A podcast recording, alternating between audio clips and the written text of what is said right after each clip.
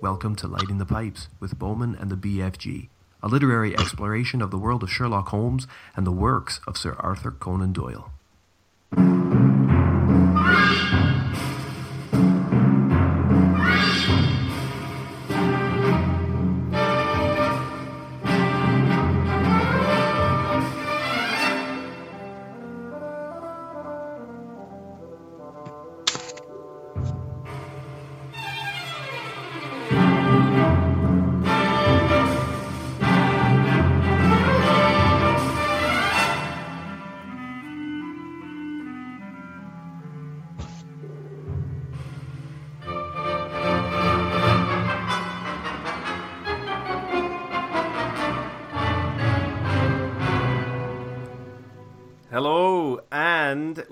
Welcome to Lighting the Pipes with Bowman and the BFG. This is Scott Powell, Bowman over here in Dumfries, Scotland, and I'm joined by my counterpart, the Ying to my yang, the man with whom I've done three phenomenally successful and critically acclaimed, never had a bad review yet, series, Joshua Dwight Gordon Taylor, the BFG from Kanata, Ontario. How are you doing, Josh? I'm doing just fine, Bowman. How about yourself? Good man, this is exciting. This is us uh, starting our new show here on uh, Conan Doyle and the Sherlock Holmes investigations. This is a project that came out of our James Bond work earlier uh, this year, and of course all of last year. When uh, I remember we were looking, I don't know what book it was. I think it was Goldfinger, and we were talking about the narrative structure of that novel, and and you had drawn some reference to Sherlock Holmes and had made an you know, a passive throwaway comment about wanting to maybe someday doing a little investigation of your own into the works of this literary ancestor of Bond, and uh, from there, somewhat, yes. From there, here we are. So, uh, yeah, this is this is cool. You you want to uh, tell the folks at home and uh, ourselves, I guess, what the the purpose of this project is?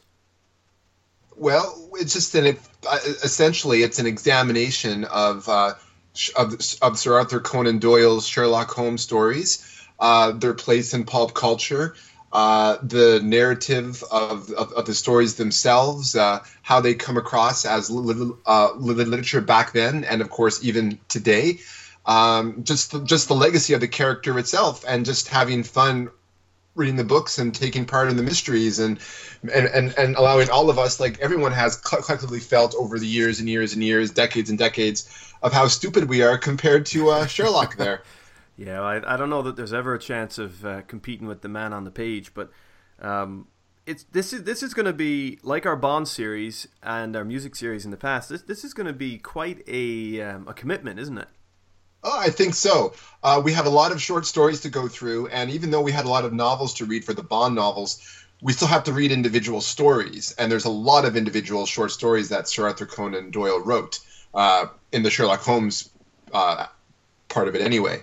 So that's a lot of stories to go through. And even though those stories are short, those stories are short, they're also going to be discussed at some length, each of them, right? So I mean, it's, it's even though like it's probably about the same volume. Uh, I don't know. It was same, would you say it's the same volume of text? Like if you, I guess if you take like uh, Study in Scarlet, The Sign of Four, the the Adventures of uh, Sherlock Holmes, the Memoirs of Sherlock Holmes, Return of Sherlock Holmes, The Hound of the Baskervilles, uh, The Valley of Fear, and, and uh, I guess the last couple of case files as well. Is that almost the length of the Fleming novels, or would you say it's probably a little shorter? I, I would say it's definitely the length of the Fleming novels, um, and given the the, the writing and uh, the age of the texts, I'd say it's probably going to be a little bit more dense. Um, yes, I, I don't think it's going to be. I don't think it's going to be a series that is, uh, you know, too demanding on our specific and shared skills as readers. But I think no. will. Um, I do think it's going to challenge us in new and interesting ways. But in terms of body of text, yes, I think it's equal to and probably pretty close equal to the Fleming, if not maybe a little bit more. But um, like you say, you can move through short stories in a way you can't move through novels. And although we're going to treat them all uh, as individuals, it's it's going to have a totally different shape to that. And before we get ahead of ourselves and make too many comparisons to Bond, um, you know, th- this may not be heard by people who are interested in James Bond or who have uh, an interest in following what we've done in the past. So it, we should probably say a few things about how we're going to approach each episode of this series. Yes, that's a good idea, Bowman. Uh, so, just for, uh, I think just for just to before to continue here, you know, just so that our our listeners, if there are any, uh, are are not at a loss. Why do you call yourself Bowman, Scott? Bowman, uh, right? That was a name given to me way back in uh, junior high school by buddies of mine, um, named after Scotty Bowman, the famous NHL coach of Montreal Canadiens and uh, Detroit Red Wings, and now he works as a senior hockey super or what is it? An analyst and a some organizer of the Chicago Blackhawks. He's the um, father of the current GM. So yeah, that's um, that's where the name Bowman came from. It's always stuck, and uh, that's just kind of what it is. And you, BFG? BFG. Well, I mean I have to be be very tall. Uh, I've been I'm my niece and uh, my half sister refer to me as Ladder Man. Uncle Josh is Ladder Man. Um, so I'm a very tall individual, six foot five. You've seen me, so of course I have. Yeah, I know how yeah. tall you are. Ladder it, Man. It makes sense. It, it makes sense Man. if you see me. Um, BFG, of course, comes from the Roald Dahl novel of the same name, um, and it also works as you know. BFG is something I've always been used. Um, uh, one of my friends, uh, he kind of says BFG is my rapper name, so I've, I've kind of adopted that a little bit as well. And, not, not in your uh, rap though. I've noticed that none of your lyrics refer to them uh, refer to yourself as BFG. Well, I'm, I'm not as arrogant and uh, as, as some rappers out there. You know, I kind of forego the bling and uh, stuff, and I kind of prefer the, the music. I, you also forgo the music. and the and the music too, yeah, and the rhyme. You know, you don't need I, any of that. Also forego that, that as well.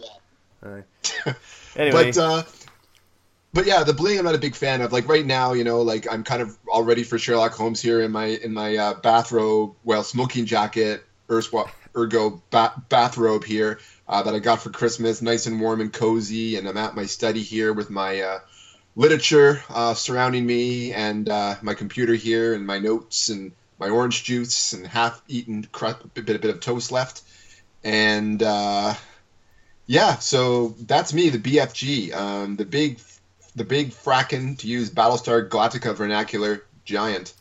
And how, Josh, was it that you and I came to start talking about well, Bond or Sherlock or films or scores or anything at all? How, how did this all start?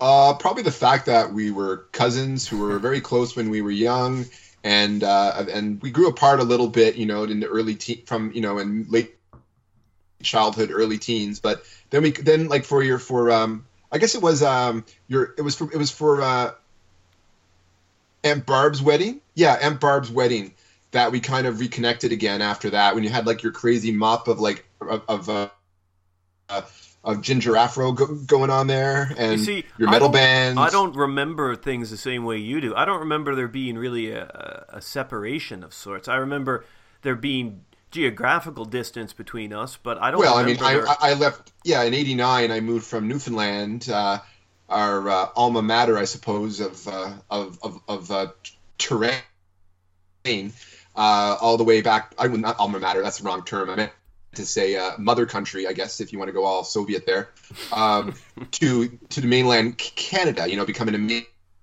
mainlander and living in Kingston and then Peterborough and then finally where I am I'm here in Ottawa. Hmm. So I think yeah. there, there's a bit of a separation me moving from Newfoundland yeah, to course, Ontario, course, but... being separated from all that, you know, especially at, at that at, at that age in in my case. Yeah, but um, well, you know, way leads on to way, and you find a way back. And best man at my wedding yeah, I, I, I, did my best, I think, in that regard, and I'm glad that you, uh, you appreciated it. You did. No strippers though. I was disappointed with that. No stag party, really. No. Um, um having faced uh, stag parties and and a stripper all in the one circumstances, and for on, on, on another friend's uh, bachelor or stag night. Um, believe me, you're glad that didn't that that didn't that, that nothing of the sort like that went down. Well, I'm not because, talking about like you emptied your CD, bank account CD, doesn't mean I would. No, true, true. I'm not talking about CD, CDs, you know, uh, go, going down, but just unfortunate emotions of people and anger and broken glass and break-ins mm. and possible pimps coming and you know nothing like that at all, right? No, you're. I guess you're you're, you're best served not not to have done that. Yeah, uh, yeah. This is kind of getting into a place where I don't want to put stuff on my Facebook walls here, so we'll just uh, continue. Right. Okay. Cool. Well, yeah. Back to the present. Um, this is our fourth series as such, isn't it? The fir- first time Josh and I got together for uh, for recording and and trying, for the sake of posterity, to um, structure our what our, our enthusiasms for subjects was when we did a uh, a rather lengthy series on uh, preserving film scores, motivated by a show that uh, we caught on the radio, where these so-called experts and film critics were picking the best film music of all time. Uh, Josh and I figured we could do that better, and um, we did. we did do it better, and we we created this um, proposed really this uh, fictional um, end of days, and we were given the task of preserving uh, the 25 greatest film scores, and we had to follow certain. Well, we, we didn't necessarily we didn't follow uh, protocol in the scoring system, but we had to uh, include certain things, and it was a lot of fun. Yes. It was a lot It of was, fun. yeah. And then, It- and yeah. then we moved it on. was it was it was a rough cut. It was a rough cut, but it was a good rough cut. You know, it, it, it was Yeah. It, was bumps and grinds along the way, but uh, it was enjoyable, and I think it got us in the spirit of going into the podcast mode. And I think, and then listening to other podcasts like like like the Great Life of Caesar one out there. There's a couple ones Mm, that I've been checking out myself on various other pop cultural fronts, and that that that, that are quite good. Yeah, and you know when we we thought then about taking our music thing to the next level, so we we brought in our enthusiasm for the James Bond series and the uh, Yes. soundtracks, and and we did a sort of a ranking of those, which was a lot of fun. And then we decided to do our first proper. Uh, although no, I wouldn't say that. Um, while while our film score work was pretty amateur, it, it in amateur in terms of production, it was very very seriously researched. We did a shit ton of work on that, and I was. um, anyway, we decided to take a chunk out of the James Bond novels and read all the Fleming novels and analyze them, and we did that and had a great time with it. Just ended up there last month. We we brought the conclusion to it all, and um, this is probably our most literary um, or erudite approach, or sorry, um, option. I guess was was to do this, wasn't it? Yeah, I mean, you're going from modern, uh, like like well, okay, mid twentieth century uh, spy literature, you know, going to like late Victorian, early Edwardian literature. So I mean, it's a different period altogether, a different world to examine. And uh, the, and of course, we're dealing from a culture that when people who were writers were very educated and wrote in a different, more formal style. So it's definitely, I think, go, going to be a, a, a challenge. But it's going to, but, but I'm looking forward to that challenge. As Holmes says, the game is on. Indeed. And just before uh, we close these little introductions, which are themselves pretty amateur, I got to be said, you know, we are not quite sure of how to introduce ourselves in terms of what we've already done and what we should be talking about here. Um, over here in Scotland, uh, also originally from Newfoundland, but I'm uh, I'm a, an English teacher, so I've been doing that for 11 years over here. And Josh, you're a film school graduate, um, equally, if not better read than myself. Uh, We've always had different tastes in literature and in film, but we've also shared a lot of um tastes in film and literature as well. So Yes. this is um, this is kind of it's a passion project for both of us, but I would say more more you know the whip was struck by yourself with Sherlock Holmes. You are the leader on this series. I am very much the I'm the Watson to your Sherlock, I guess. At least beginning, at least starting. At least beginning, yes. I, I guess we'll, we'll, I guess we'll see who has the one man brinkmanship in that. Hey, Well, maybe. Yeah, I mean, we will. We will. Of course, we will. But you, you're the one who has read more Sherlock Holmes than I have. Um, I'm looking forward to the short fiction, maybe a little more than you are. And um, I, I don't know. We'll, we'll just have to wait and see what happens. But we're starting today with episode one, The Study in Scarlet, which is the first time Holmes was in print, though not necessarily the first time Conan Doyle experimented with uh, this type of a character. Um, No. What we're going to do is give a little introduction to Conan Doyle's life and to the Sherlock Holmes experience, I guess, as we've both met with it. Then we're going to have a short plot summary of the novel, and then we're going to get into the main feature focus of each episode, which is lighting the pipes. This is where the title comes from. Um, Josh, you want to say something about Sherlock and his pipes so that I can put our scoring into context? Well, I mean, what is there to say? It's an iconic thing. I mean, we've all seen the, the, the visuals of like, you know, Basil Rathbone and his and his pipe, you know, laying his pipe on the on the on the on the moors of Baskerville. Um, it, I mean, it's an iconic image with Sherlock Holmes uh, beyond the course of the cocaine use uh, and other idiosyncrasies of the character. And uh, essentially, what it is is that um, lighting the pipes is, you know, sitting down, uh, getting ready to jump into the next mystery, and just and co- contemplating all of its factors. You know, as you puff away. You know. Mm-hmm. Yeah. Well said. And that's what we're going to do. Um, and the pipes is an acronym, much like uh, previous series. We had an acronym. This is a different one because the stories are different. Um, the P stands for uh, principles. Caught you out there.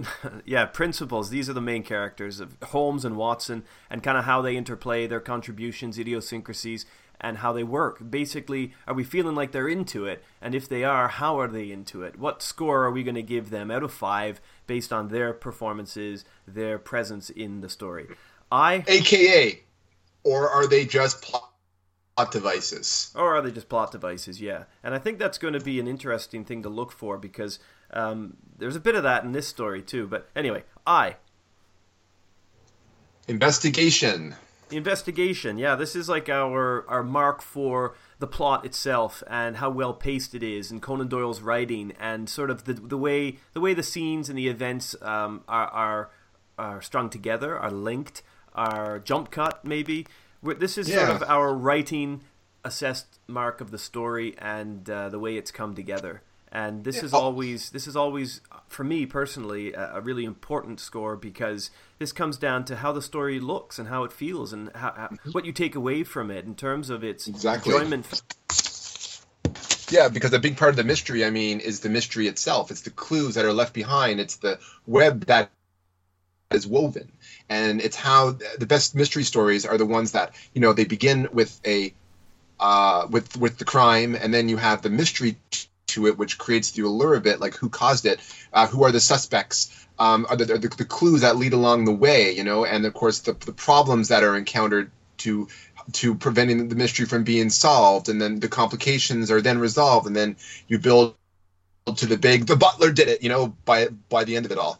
Yeah, but it's also in. It's, I, it's like it's like Clue, but only on paper. What a terrible, terrible metaphor.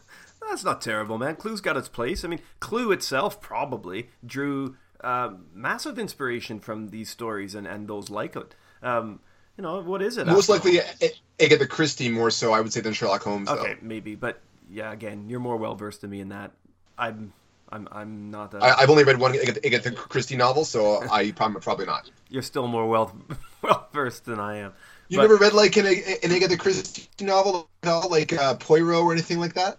Did she do that Orient Express one? Yes. Oh yeah, I read that. I read that years and years ago though. There you go. Yeah, we're, we're even on Agatha Christie then. Yeah, so I did.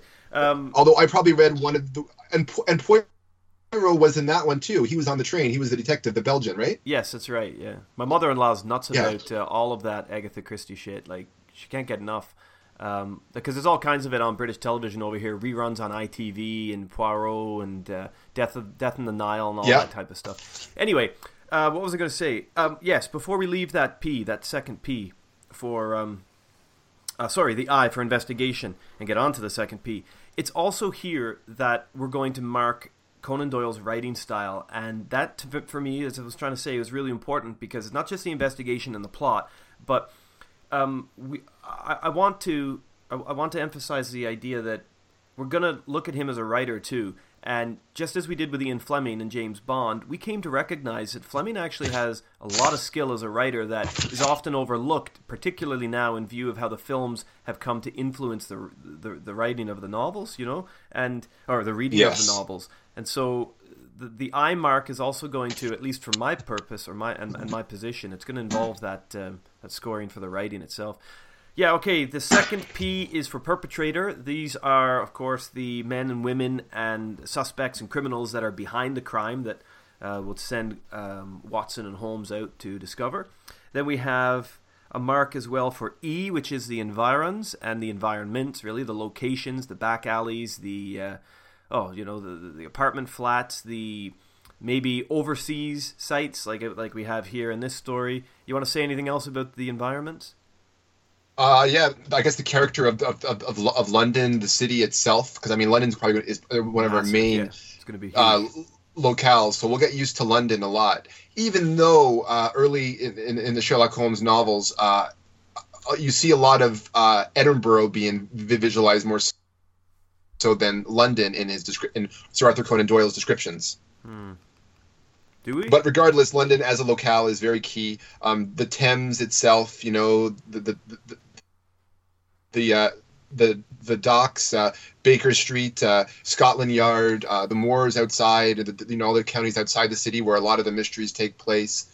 So although it's all those environs as a whole and the atmosphere that they create, and also key as well is some of the very um, vivid backstories that some of the characters have uh, in, in, to, leading up to the moment the case has begun chronologically in the storyline and the locales in which they come from, which are quite interesting, actually, especially in the case of the study in Scarlet. Hmm.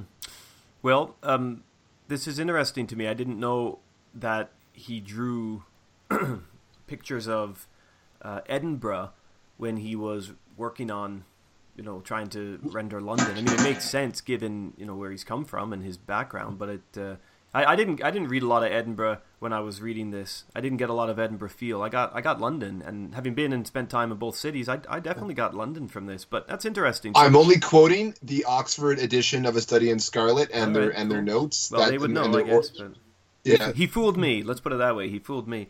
And um, good, good. finally, S for supporting players. These are the police inspectors, the help that uh, Holmes or Watson employ, the different. Um, the different characters that kind of add texture and color and character to the story and support our main players and perpetrators. So that is it. That's our pipes. And when we go to light our pipes after each plot summary, we will um, we will be giving scores of five on each of these components and creating for ourselves a massive index of short story and novel scoring for our Sherlock Holmes adventures you sound very excited, almost perhaps tumescent uh, in regard to when when when you said index or whatever. You said you just sounded very excited about that. Is that the teacher in you, perhaps? I, I think it is. Yeah, I'm I'm not aware of it, but yeah, I, I, think you know for years and years I've been running a hockey pool that I love playing with stats and I do I, I do like figures and spreadsheets and stuff at work an awful lot. I don't like the stuff I have to do at work. It needs to be said, like tracking and monitoring on kids' attainment and marks for this and marks for that. But I think as a teacher, you got to be organized in lots of different ways. And and and given the the breadth and the scope of what we're doing here, reading these books, um, it helps massively to have a little something to do format wise and scoring wise, so that when we forget perhaps about the things we read in the past, we've got the reminders and these conversations to to tell us and signal kind of what we thought. And the scoring index will be an important part that will lead us to ranking these towards the end, but it won't be the only thing. We'll still have to deal with the aesthetic of it all. Absolutely, and and, and I think it's just the overall picture. And in the end, I think we'll have our own rankings. I think personally, you know, ingrained in our heads about how we feel about each individual story, each individual book, etc. Yeah, totally. Well, w- with that said, Josh, um, let, let's start this. Let, let's get this show yes. off the ground and running with uh, a study in Scarlet. And because it's our first episode, uh, you, as in house expert on all things Sherlock Holmes, um, I'm joking, of course. Uh, you, with more experience than me at least, you're going to take the lead on a lot of what we do in these first early episodes. So, okay. why don't you start by talking about Conan Doyle, uh, giving us a little info on him, five or six minutes, and then we'll move on. All right. Before I move on to before we go to okay, Conan yeah. Doyle, though, I do want to talk about, and I think this is a great way to kind of because we're talking about James Bond and other influences right now. So I think what we're going to do is, since we're going into a really analytical literary study of Sherlock Holmes and you know somewhat also tongue in cheek and and just fun as a whole you know we're gonna we're, we're, we're gonna be you know we're, we're, we're gonna be intellectual about this but at the same time we're also going to have fun oh yeah um i think i just want to doff the pop cultural um, mystique that we already have about Sherlock Holmes and get that out of the way so we can kind of plunge right into Doyle himself and then into his works. Okay, go ahead. So, uh, sir, you know, Arthur Ignatius Conan Doyle. All right, so that's a pretty cool name uh, as a whole. I wouldn't mind having a kind of a cool name like that. It, although it makes it, it sounds it's very like a British aristocracy, even though that really wasn't the case for him. Um, he was a Catholic, a spiritualist, a Freemason, a surgeon, a writer of nonfiction, an innovator of the mystery novel, a writer of science fiction tales. He was a son, he was a father, and he was eventually a knight of the British Empire. That's a pretty um, inc- incredible career, you know, and life, in, in my personal opinion. Yeah, it's it's pretty full.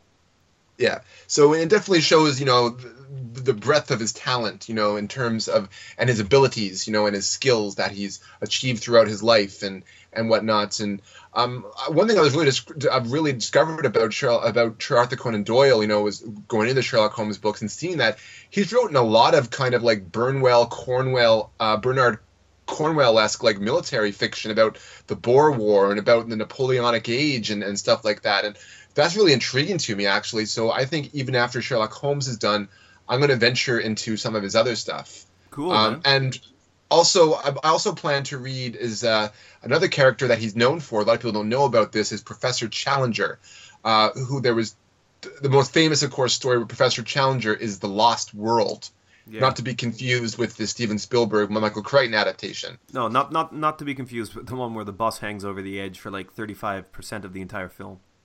Yes, or the the big dinosaur attack in, the, well, actually, the dinosaur coming back to the mainland, I think, was actually stolen from the Lost World. But the, the the original text of the Lost World, I guess Spielberg forgot what book he was adapting. I don't know.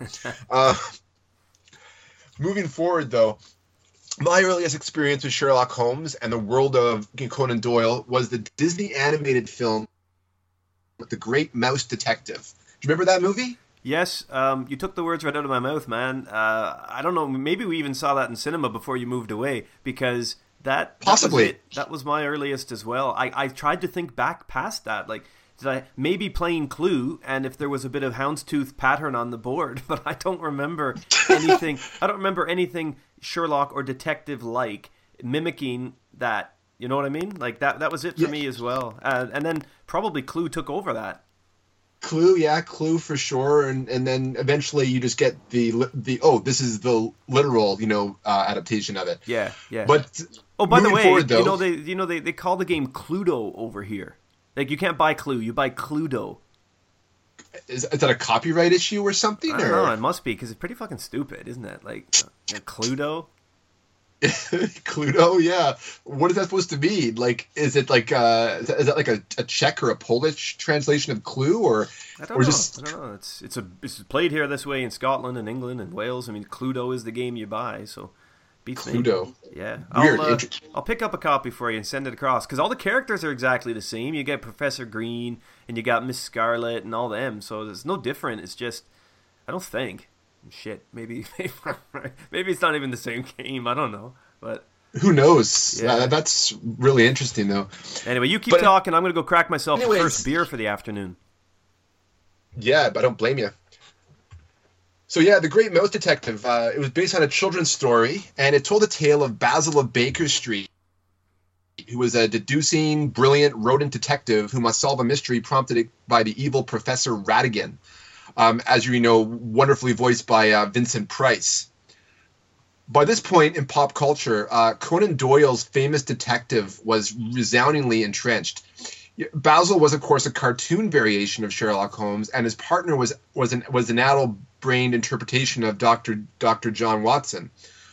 Ratigan was the villain, was none other than the anamorphic variant of James Moriarty, the master nemesis of Sherlock Holmes the but the blueprint the the mythology you know it was plain in the clouds in the sky you know like it was just the sky is blue like it, it's so clear now you know in that time period that that mythology existed so much you know like almost like a comic book mythology in the sense you know like you know you have batman and the joker and alfred and robin or you have like Spider-Man and you have Sir you know J. Jonah Jameson and the Green Goblin and Gwen Stacy and all that, right? I mean, it, those that world, that character was so entrenched in our culture by that point that that his signs were were were clear, and even like in the most filtered down adaptations, you know, like a Disney version, for example. Hmm. Okay, cool. Uh, yeah, so the movie kind of affected me considerably as a child. Uh, you know, it hooked me into the allure of the British underworld, or the under underworld in this case, um, and the you know just the world of Sherlock Holmes in general, that Victorian, Gothic, macabre, pre-noir kind of world. You know that I think is that steampunk culture and um, horror culture has captured, you know, so well, and that everyone just loves the look of it all, right? And they just don't realize that back then, you know, it wasn't exactly the utopian, uh, cool society that people thought it was, you know. Um, women still didn't have full rights, uh, repressed society. Um, British colonialism and imperialism, European colonialism, um, there, there's so many wars going on for complete greed. women and, didn't have all, women didn't have any rights, man. Like, what are you talking about? They might have had different clothes than they did 200 years previous, but they no, that's true because that was prior to the suffragettes, right? Because the suffragettes yeah. were only like, yeah, that's true, that's true, yeah. So yeah, co- color me wrong. They didn't have any rights at all. Okay, well, as I said, that just fixes. That just, you know, that just um, completes my argument there. Right. But um, anyways but I remember then later on, you know, when I moved to from Newfoundland to Kingston, and then I, you know, I was, I was going into my early teens, and every day, you know, I would like to watch A and E, Arts and Entertainment, before it became like the Aliens, the reality TV channel. Um, they would always show like British, uh, British like series on there that I, I, I got into. I think partly because of James Bond, I got inspired by some stuff. For example, like. Uh, uh, the Avengers with you know with Patrick Macnee and Diana Rigg, you know, and um, another show that they had on there was another was a antiques. Uh, Amy loved the the they took the PBS, the BBC British mysteries and showed them all the time, and one of them was and was one with like uh, a young uh, what's his name. Um, Ian McShane called Lovejoy, and he was like a an antiques dealer who moonlighted as a detective um, and of course, then I'm getting to is Jeremy Brett as Sherlock Holmes, a series in the 80s that A&E ran all the time, which is a very, very close adaptation of the source material. And that was just another experience of Sherlock Holmes. Um, but what really instilled to me the, the inscribing of Sherlock of Arthur Conan Doyle himself in my mind, outside of Sherlock Holmes and being an author and being a figure, you know, that influenced other authors and creators, was the first season X Files episode Fire. You know, that somewhat loved, somewhat forgotten episode where Mark Sheppard's pyrokineticist is attacking the British aristocracy in England and then, in the US, leading to Scotland Yard DI Phoebe Green to come to America and have another hookup with her former Oxford classmate Fox Mulder. You know, he, the, the paranormal Holmes of our day. And we learned that in Windlesham, where Sir Arthur Conan Doyle was buried, they had an indiscretion on Sir Arthur Conan Doyle's tomb. And, uh, you know, during his Oxford phase, before he became an FBI profiler, um, one can sense, you know, that the creation of Mulder and characters like him may have been some Sherlock Holmes influence on Chris Carter's part, or merely an attempt to continue the long line of famous detectives from its sire, I guess, to use a, uh, an mm. Anne Rice kind of term. Well, this, um, this is an interesting point, um, and maybe it's a question that we should hold on to until the end of all of our reading. But do you think? And I mean, don't let the fanboy speak in you. I mean, try to try to be as objective I'll... as possible, um, because I'm I, I'm not sure. But do you think that if Conan Doyle were alive, he would see bits of his character that that that Holmes Genesis in Mulder? Uh, possibly no, because it's almost like no. I, I, don't. I don't know. Like Mulder does have the theories and he comes up with them and stuff, but I think he and pulls. He's always more... right. Like the first three seasons, Scully never gets a chance to prove him wrong. Well, and then she also never sees the truth before her anyway. She always misses it all the time, right? Yeah. Which yeah, is very much kind of... like women don't have any rights. So I think that it was still it was still the '90s, right? I mean, they wanted like a Pamela Anderson like actress to play her character originally, so or Fox did anyway. And I'm I'm taking you off track. I'm just um, it's just no no because he was I, a writer of science fiction as well. So it, begs the question. It doesn't beg the question, but it makes me think of the question: Would Conan Doyle have enjoyed watching Mulder's adventures? Would he have liked the X Files? He probably would have. I think he would have been a spiritualist and a guy who was in believed that fairies were that actually lived lived and stuff like that, and being a Freemason and being part of that society and and like and the whole thing about you know the um, uh, conspiracy aspect of it, and I can kind of I can kind of see maybe that he could see probably in the Mulder Scully dynamic, kind of like almost like a, merging of Holmes's personalities as a whole, perhaps. So you know, I, I think it's possible, and and uh, yeah, just just for the audience here, we are X Files fans and have been for a long time. So you know, we're going to drop references in pop culture every now and then to what this reminds us of. But it's really important to note that I mean, these characters, I mean, were very inspirational, and influential for a lot of people. Even though that a lot of people don't realize that you know, Sir uh, Arthur Conan Doyle was also inspired by mystery novels when he was writing um, Sherlock Holmes, like Wilkie Collins' The Moonstone. Great, or, great story, by the way. I haven't read that, but I'm I'm excited to. Um, it's definitely on my list. And another one is too is you have like uh, when I didn't I didn't know about this, but uh, um, Edgar Allan Poe he wrote mystery stories. Uh, Mm-hmm. A detective called Dupin. Yeah, Po- uh, yeah, he does, and and Poe finds his way into these stories too in an almost ironic fashion. Yes, it is especially especially so given uh, Holmes's uh, takedown of of him of uh, Poe's Dupin and Gaboriau's Lecoq. So yeah, but that in uh, itself is kind of funny because Conan Doyle was a fan of Poe and his detective writing. Uh, yet his character, because often you know we find that a character's ventriloquist uh, author is you know speaking through him, but in this case uh, he disagrees with with his character's view, which is quite quite interesting. That you know Doyle would create a character that doesn't just represent himself uh, ad nauseum, but does have these kind of polar in or polar opposite kind of feelings. It's cool. Yeah, no, no, absolutely. And one thing you'll too when you read up on, on Arthur Conan Doyle, and just to share this revelation, that was not his favorite creation, Sherlock Holmes. He was much more interested in writing his historical fiction, his Oh, yeah, nonfiction, did his military, his his, his the, the the the Professor Challenger novels. He, he he preferred those stories and those novels, and he got kind of sick of doing Sherlock Holmes. But he made a good bit of money on it, and I think in I think in whole he used it. But I got a feeling, and it's deliberately portrayed. And I know that you know you mentioned how Sherlock Holmes comes off as a perfect kind of character in, in this novel, and we'll get into that. But I think in many ways he made his Sherlock Holmes a very flawed character, and I think it was not a flawed character in the sense of written, but in the sense of just as a as a human being. And I think a lot of modern interpretations pick up on the fact that you know char- people like Sherlock Holmes, even though we read them and we're amazed by their how the narrative how they put the narrative together in front of us that we don't see. At the same time, they give us foibles to counterbalance that kind of perfection, you know, that unbelievability factor. Mm-hmm. And I, I, I agree with you.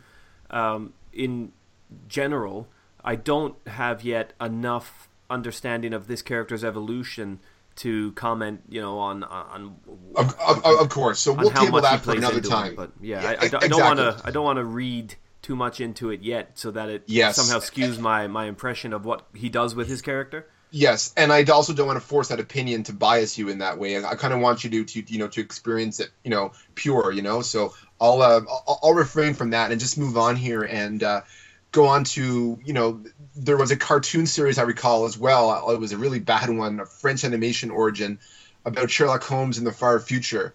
And then, of course, much much later, you know, after I was finished university and stuff, then we got the first Guy Ritchie film, Sherlock Holmes, which was a very steampunkish comic book variation of the character and the world, and that kind of revigorated my interest in it on a visual level, I suppose, and an atmospheric level.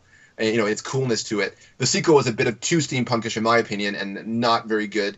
Um, that was just kind of my post-university zeal for late Victorian Gothic horror, Alan Moore's From Hell, the adaptation of that, that sort of stuff, you know. Um, then you can move on, and uh, you have, of course, now Moffat and Gatiss's Sherlock series on the BBC.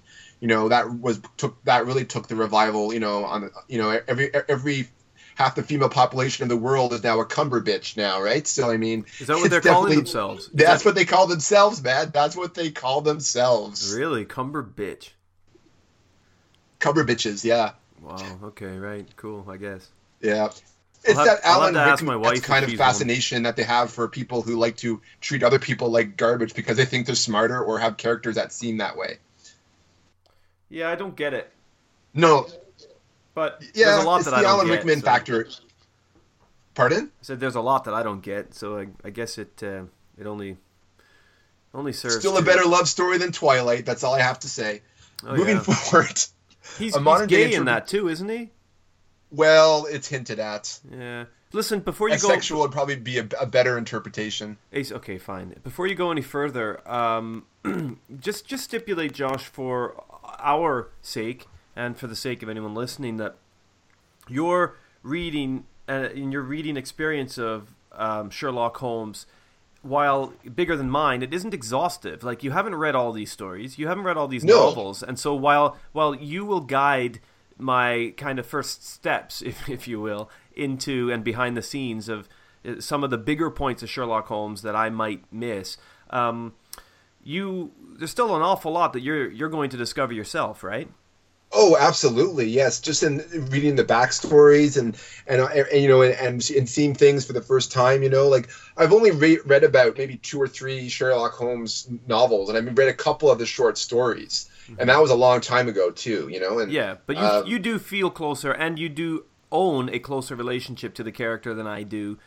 Not just because you've read the the books, as you're saying, but all these films and these TV shows and the A and E specials that you're citing. You've got a closer uh, relationship with them than I do. But I would just like to say on this on this uh, you know particular platform before we go into plot summary information that the the work that I've got um, the text that I have. I've got this this great Penguin Library uh, paperback that I'm going to use, um, a collection, sorry, that I've got that I'm going to use to do my annotations and my reading, and then I've got this beautiful collection, three volume collection of uh, all the pictures, Yeah, yeah. fantastic. yeah, it's it's phenomenal. Edited by Leslie Klinger. It's the um, new annotated Sherlock Holmes from I think it was 2006. I don't want to say. I think it was 2006 or 2005. And I've got all three volumes, so all of the work is there. Um, I'm not going to do a lot of. I'm not going to do any marking up in those books, but I'm using those as encyclopedic references. And let me tell you, man, they have given me all kinds of interesting insights. But I think they'll be best enjoyed when we get further into the series and I can then go back and make these references because already things are being, you know, like an, an annotation is bringing me up here, a footnote is telling me about a story that's coming, and, you know, but I've learned all kinds of things from from reading this novel and then kind of cross referencing some questions or things with, with this uh, Klinger uh, edition. It's it's a phenomenal book, and it's just a, a beautiful collection of stories. So if, if anybody's interested in them, uh, I got them on eBay, uh, brand new, but because they've been out for a while, and I guess in private collections or whatever, and not opened, uh, you know, you can always find good stuff on eBay. I've got all three of them, and it didn't cost me as much as it would to buy them new. That's for sure. That's a, yeah. I think I might pick them up someday my, myself. But um, yeah, if you find any like anecdotes or any like little Easter eggs you're picking up, do point them out. And you know that uh, you know any kind of anything to make this as fresh as possible. You, you, you know, like so we can smell the the fresh tobacco and not the stale tobacco. You know, I think that's the goal of, of this series. Is is, that yeah. we don't want to be stuffy. We don't want to be too too vernacular, but at the same time, we also want to be. Um, by the way, the day the, the word of the day is now vernacular. I said that probably three times now, so no more will we hear the word vernacular unless I have it written down in one of my notes here. Well, I, All I, right. I hear what you're saying. We, we want to do this right. And when we made the decision to do it, it was one of the first things I did was bought that because having uh, done a little bit of research into it, I realized that that was really the leading authority on Holmes. And Klinger's work is uh, is is really stand out, and it's beautifully illustrated along the way. I mean, you want information on what the carriages were like in London and what the difference between a one man horse carriage and a two man horse carriage and the taxis, and I mean, it's all in there. Or a growler. Or a Oh yeah, exactly. I mean, it's all in there. So anyway, of course, yeah, I'm going to use that to educate myself and also to share that info with um, with you guys when and if I see that it's necessary, I guess. But no, we're not we're not here to show off and to do anything like that. Uh, we're just here to celebrate hopefully what will be a really exciting series to go through. Yes, sir. So moving forward, you know, you know, it's the um, it's by this point, you know, there's all this circumstantial evidence that you know Holmes himself would probably dismiss with contempt as sentiment and bull roar, you know, is merely to ingrain in you, the listener there, and you, Scott Alias Bowman, that some part of our lives have featured Sherlock Holmes in our pop culture experience. Exactly. Yeah. So that's basically the gist of I think the cultural. Um, significance Sherlock Holmes for me and growing up and everything and and how I got into the character. You know, I'm a big lover of noir and detective stories and whatnot. So Sherlock Holmes is part of that legacy, and so he seemed like a necessary thing to devour in that respect, and and in much more detail now, full feast almost. I guess is how is how we're going to be doing this. Full feast, buddy. Feast or famine.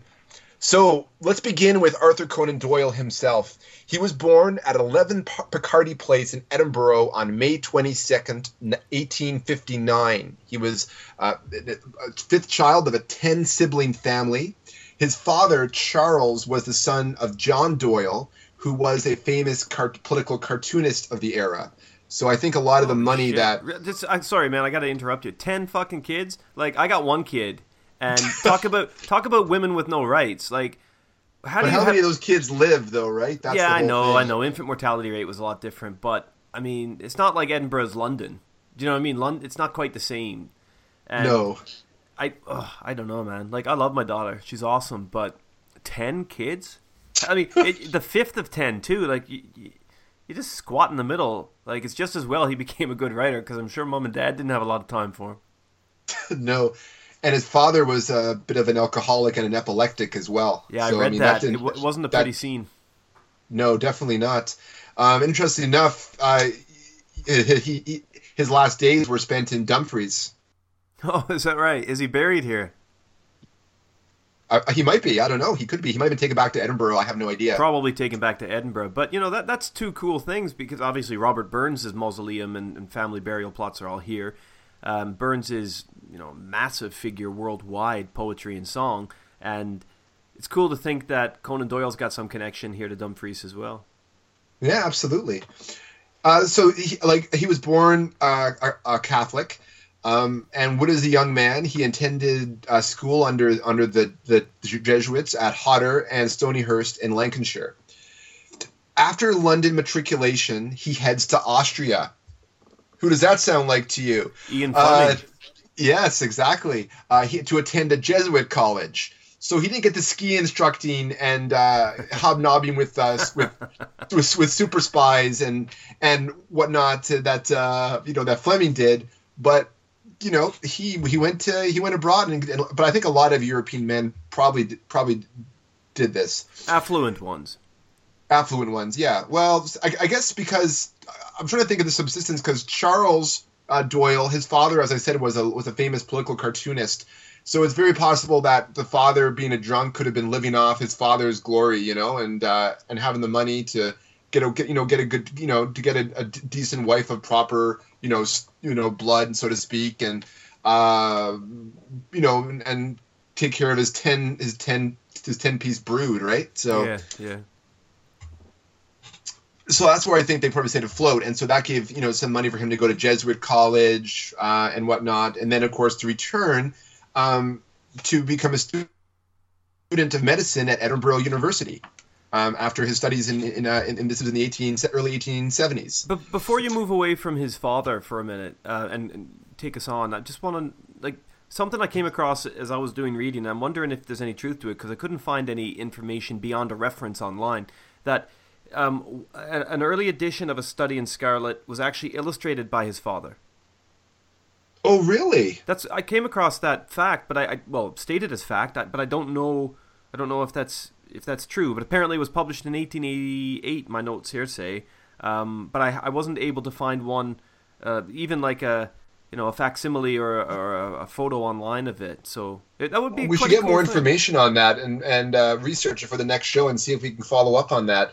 Because I, I think you know the fact that you know that he deal with his father's alcoholism and his epilepsy for a long time. It must have been a very strenuous relationship. Yeah. But the fact that his father went ahead and did that in his later years, even you know, and and and did some of the artwork for his son in that respect shows that he must have got some of his of his of his own father's talent in there. That's right. You know, and and wanted to put it out, and that's a really nice little little, little tidbit there. You say that he he died in Dumfries, right? Yes. Well, I'm wondering if if that would have been if he died at the Crichton. The Crichton at the time was a mental. It, uh, it was it was the Crichton. It was the Crichton, right? Well, D- Josh, you've been there. That's uh, that's where we played Ultimate Frisbee about ten years ago. Oh oh, ju- just outside of it, you mean? Well, that that's the Crichton. Well, right now the the Crichton University campus is there. Um, there are still mental health um, blocks up there, which are adjuncts to the hospital. Um, the Crichton, the the infirmary, the Dumfries Royal Infirmary, but that's that was the site of the Crichton um, Hospital where we were Wow. and that's where Conan Doyle's dad probably, well, yeah, d- died if Expired. Yeah. if he was there as a mental patient. Wow. Yeah. Anyway, there you go. So you've stood on the History ground. comes alive. History indeed. comes alive. And I've been to Edinburgh too, so I mean, it's definitely there's something you know, I connected to my bones in this, you know, just a little bit. Mm-hmm. so moving forward, um, he attends classes there under a famous physician, Joseph Bell, whose scientific reasoning and penchant for being a human calculator is a key inspiration for Doyle's famous creation, Sherlock Holmes. As for Watson, he is actually a biographical character based on Doyle's friend, another physician and former armor surgery, uh, surgeon. Sorry, surgery surgeon. I guess did they have a short term called surgeries for surgeons? I have no idea. Um, You've just created it. now. They do now. Um, my new world order. Look out, Trump. They're- Oh, wait till we get to what the publication segue! information. What a terrible segue and a cheap ploy to put politicization in there. Terrible, terrible of me. Trump will Shame come back me. into this. Yes, he will, of course. Uh, Donald will always make sure he comes back into, into anything that, that doesn't concern him. Anyways, uh, former armor surge surgeon James Watson. This was around 1876 and upwards. Um, when he clerked underneath Bell, he was also the teacher. Uh, who, Bell, he well, he also had some interaction with another student who was a famous, who was a teacher of another famous Scots writer. Bell, one of Bell's other students, was Ro- Robert Louis Stevenson. Cool. You know of uh, Treasure Island and uh, Dr. Jekyll and Mr. Hyde fame and Kidnap fame. Um, after this, uh, Arthur Conan Doyle he takes Oh, the sister- incidentally, incidentally, sorry, just before you go on, um, Louis Stevenson, you want to know something cool about him? There's a great book, and I don't remember the title of it right now. I should have, well, I didn't know you were going to make that connection, which is really cool. But there's a great book about uh, the Stevenson family, and of course, the family he came from, that Scottish family, uh, built tons of lighthouses, and they were really lighthouse oriented family in terms lighthouse oriented family what the fuck does that mean no they were like Is that like a nuclear family but powered by lighthouses? no, what it, what it means is that his descendants and ancestors and grandparents and whatnot uh, built and, and housed lighthouses. Okay, like they, they they were well known for doing so, and they were really really gifted in it. And the the Stevenson lighthouses is is an, is a story. I think that's what it's called. Uh, It's a book rather about that. You know, it's nonfiction about uh, the family and lighthouses. It's really really cool stuff. I don't remember who wrote it. I have read it.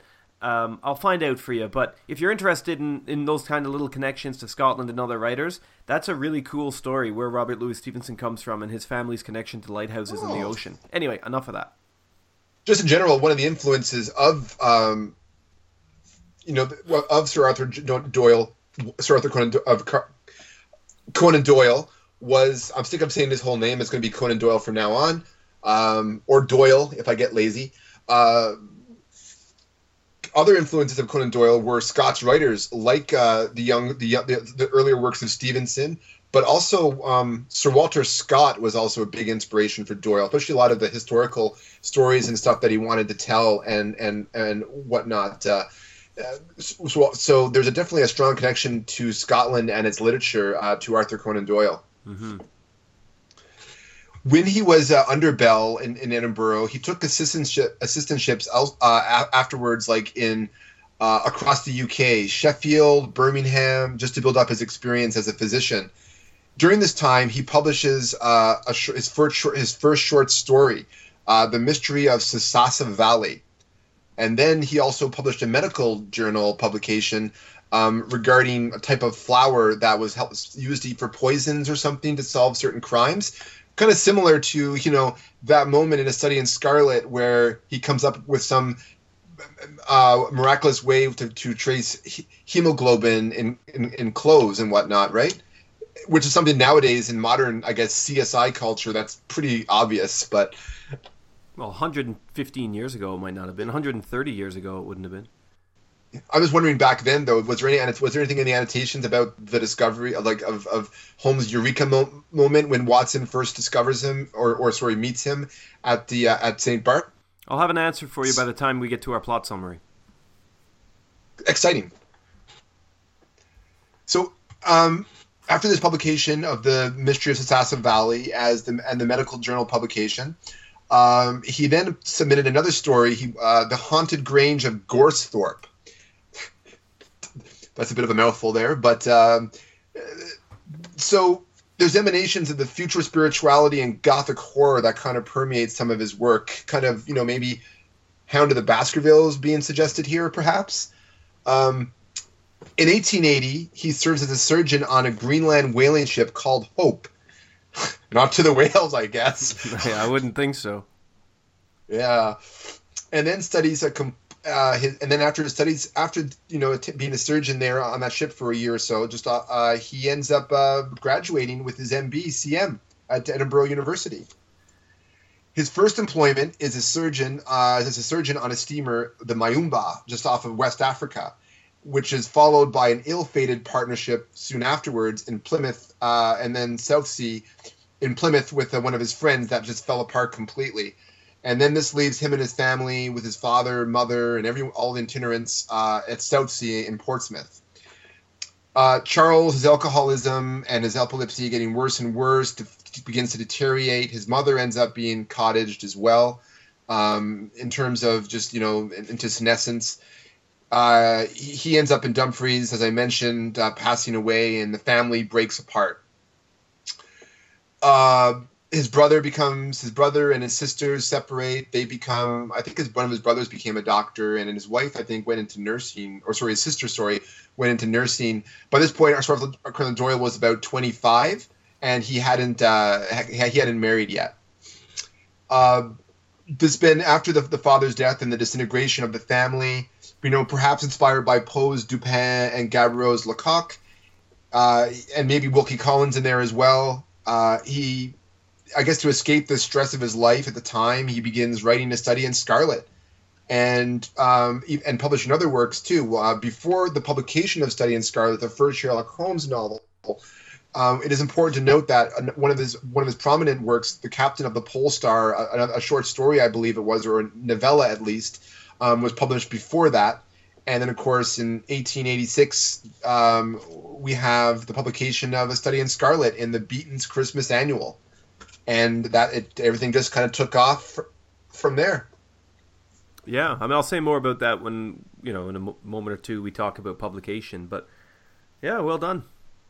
Thank you, thank you. I, I didn't want to go through his whole life. I think just getting to set up to where we are at a point of studying Scarlet, and kind of maybe just throwing out of, out of you know bi- biographical references. I think throughout, you know, to yes. build up, you know, yes. what kind of state of mind he is when he was writing this book and mm-hmm. and this storyline, and what he was doing at the same time, and could this have you know filtered into this? And I think it'll be an interesting examination by stretching out the biography of our author. I think so because we want to put the we want to put the books in context and the publication history and the research that we do looking into each episode and each story might you know give us opportunities to shove some of that autobiographical or the biographical information through the chinks or the cracks you know? Yes sir. All right well um, that that's that's cool man. Like um, it, it's interesting to discover just by listening to you some of these connections that we can both kind of almost tangibly tangibly hold. But you know something I've learned since moving over here to Great Britain. Uh, although, of course, you can't fucking use that term anymore because it upsets somebody. You can't say Britain. You can't say um, United Kingdom to some people. You can't say whatever because you know we want to leave Europe and we don't want England and we want nationalism in Scotland. It's it's such a such a ugh, I don't know, man. Nationalism frightens me. So anyway, I'm I'm on Oh a, yes. I'm on a soapbox, I guess. But what I mean is, I'm in Scotland right now at a very tumultuous time in terms of its view of itself, in terms of its view within England and Wales and um, Northern Ireland as the United Kingdom, in terms of its relationship to Europe and how it doesn't want the Brexit. And, you know, I mean, there's all kinds of stuff going on here in 2017, the early time, the early stages of that makes it weird to talk about. But one of the things that I've really discovered about um, you know, guy the, the experiences like this, reading a book, for example, is that everything at some point, and maybe maybe it's part of like this whole imperial uh, life that we as Canadians have had to kind of experience as a colony, but uh, so many things are tangibly close when you're over here. Like within an hour or two's drive, you can you can see pretty much, you know, the grades of all of the Scottish greats in terms of writing that maybe um, you've heard about in Canada or America. You know what I mean? You can within a within a short flight get to the sites of some of these most incredibly uh, moving stories that y- you've read as a child or as a student or whatever. Like things are so close over here. Canada is such a massive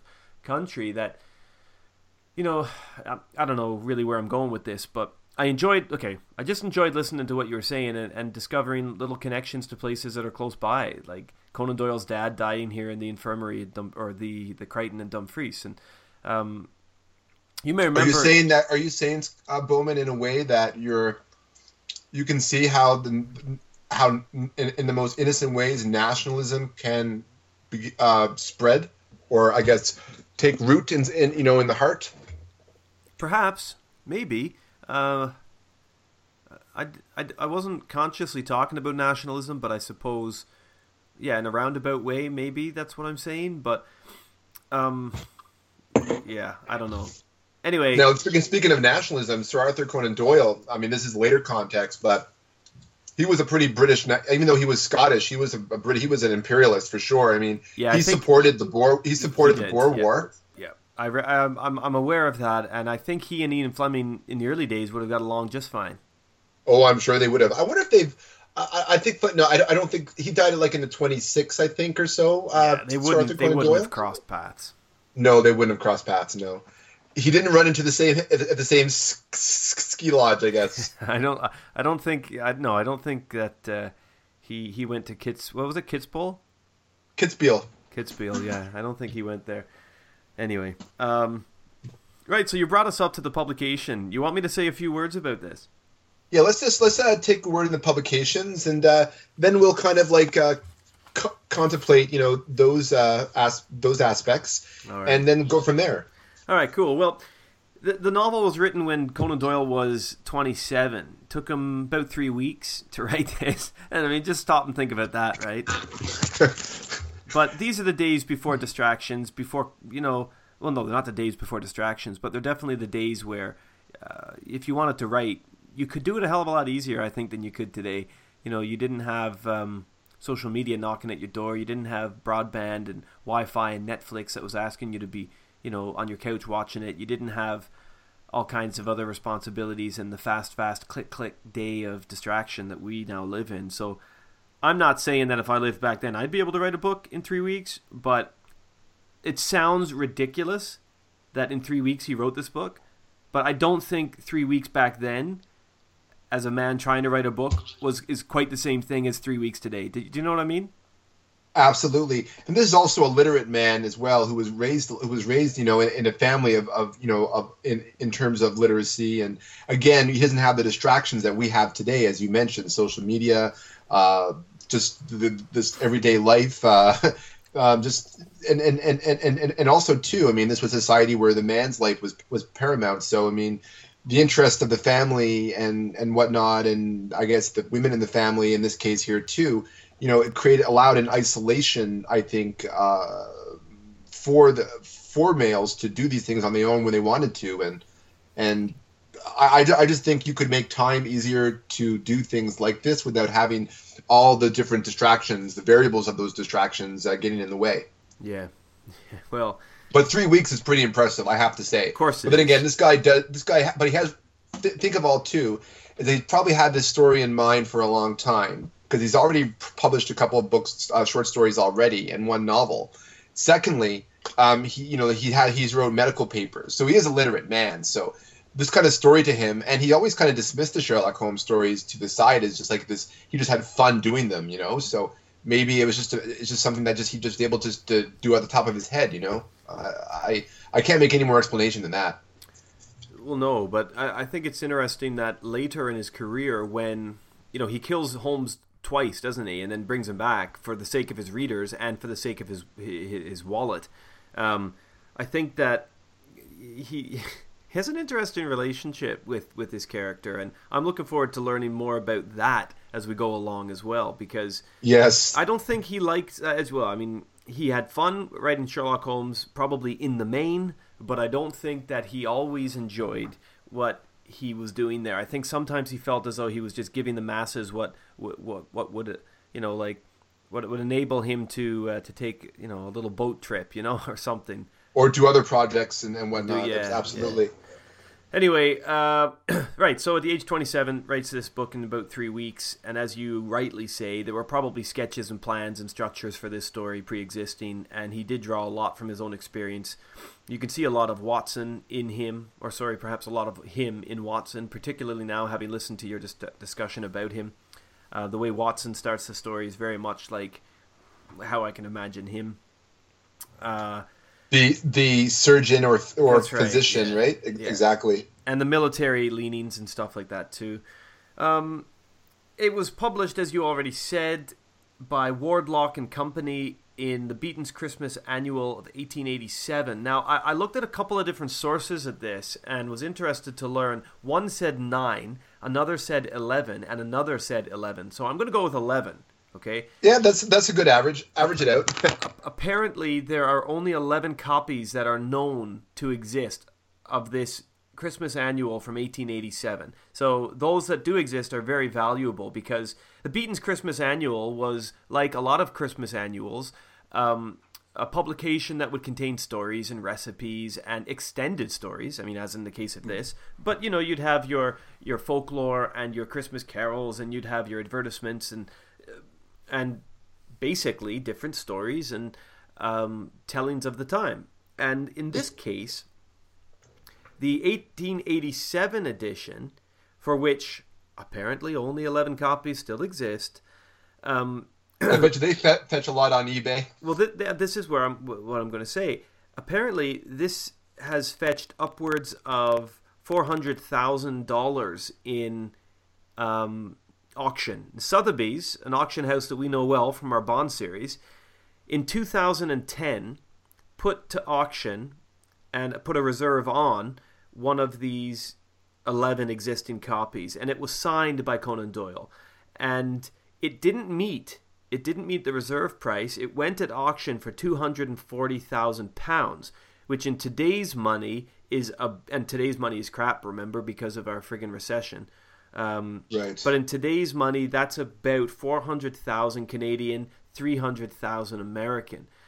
And um, it's like a, a very, it's, it's, like one of those rare comic books. It's almost the same price as that. You think that would be yeah. worth more? That's right. Like that's kind of what I was thinking. Like, like Action Comics number one, I think is worth more than that actually. Plus, like the, signed by Stan Lee. Like this is signed by the writer. And I, I'm just wondering if because it's not like it's years and years and years ago. It's only 2010 this went at Sotheby's, which is a very reputable house for sale, as you know. And yes. I don't know, I just kind of thought the number didn't astound me that it went for 240,000 pounds. Like, three million would have astounded me, but I, I kind of thought this would have fetched about a million pounds, to be honest. Like, they're uh, yeah, that would be a fair, fair, fair assumption, given you know, like the, the, the fame of the character and how old it is, and Anyway, that, that that is definitely a good estimation. I then But stu- in, I then in the end, that wasn't the reality. Well, that's not, no, indeed, it wasn't the reality. But I then, I then stupidly started my own internet search where I'm like, hey, I wonder if I can get like uh, something like that for about a hundred pounds. And of course, I stopped quickly when I realized I couldn't afford anything similar. but uh, the first American edition was published a couple years later, 1890, by J.B. Lippincott um, and Company. At uh, unfortunate name, but anyway, I'll move on from that. Lippincott. yeah. Uh, It's- something. it sounds like he had, he had some trouble with his uh, with, uh, while putting the cot away or something like that. Well, I would. Yeah. You, you know, like the like the bars of the cot maybe catching on his lip or something. That might really painful, you know. You're you're more tasteful than I am, Josh. I was equating um, the sound of cot with something else, and I'm not going to spell that out for you. But Was it cot or cock? it is caught. But Okay. it just sounded different to me because I'm dirtier than you, maybe. Um, anyway, look, right. I told you that Trump was going to find his way back in here, and he doesn't. he doesn't find his way back in here because he's here. He finds it because I'm thinking of this, right? Like, okay, get this. In 2011, okay, the Albemarle County, Virginia. So Albemarle County in Virginia, which you'll know this is where Thomas Jefferson lived most of his life Yes. banned Study in Scarlet from its get this sixth grade reading list. Okay, I read. I remember reading something about Now- this because of, of the uh, Mormon. Uh, that's right. Yeah, yeah, because of the because of the Mormon bashing, which is its own interesting story that we can go into later. Because Conan Doyle was kind of on the fence about whether he defended the Mormon. He said, "Actually, I didn't do anything wrong," and then apparently, according to the Mormons, he gave them private he gave them private apology letters later, but none of them can be found. I don't know. Anyway, Oh, yeah, he apparently he apologized to Brigham Young, I think, or something Yeah, like that, or he was, or he was able to. like that. But here's my Yeah. question. Here's my question to you, right? Like I read this. I'm 37 years old. I'm an English teacher. It wasn't hard going, but it wasn't easy going. For to be honest, like sixth graders in the United States can be fucking intelligent enough to read this book, but they represent a nation or a generation whose parents elected Donald Trump. Like I don't get this. I do I do not get how a book like this can be on a sixth grader's reading list. A sixth grader, Josh, okay? You're ten Yeah. fucking years old, man. You're ten years old. You can read this book at the age of ten and understand it and appreciate it, even be taught it, yet you represent a nation whose whose older generation think that a guy like Donald Trump is best option for a leader. Like it's a paradox that baffles me, man. I don't get it.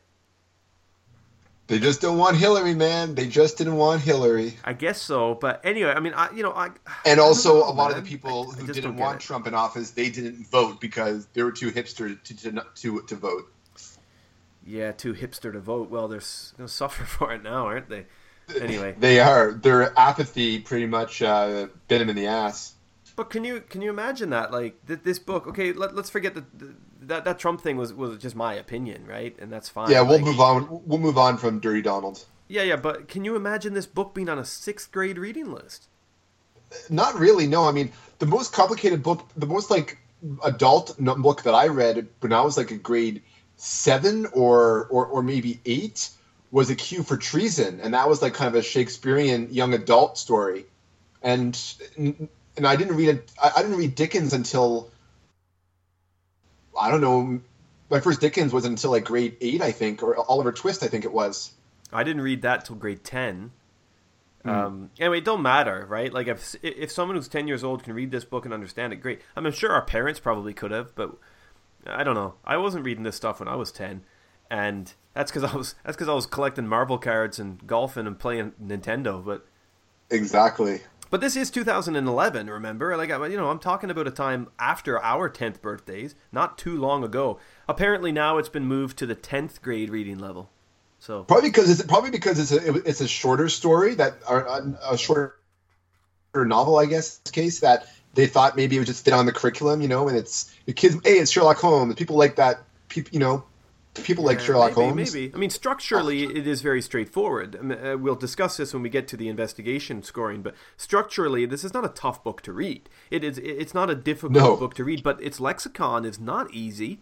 I don't think that this this story is is written in a way that, it, or was really even intended for young people. It's well, I mean, I have I have here I have the Oxford World Classic version of the study in Scarlet paperback, and I mean, like it's like the kind of book that you would get, you know, like in, in class, they would hand out in class, right? So a lot of these novels that they do on these curriculums, they have annotations and explanations, and the teachers will also go into them too, because it's a good way to get it to introduce history to kids, in, in in that sense, and you know, in Victorian society and whatnot, and so.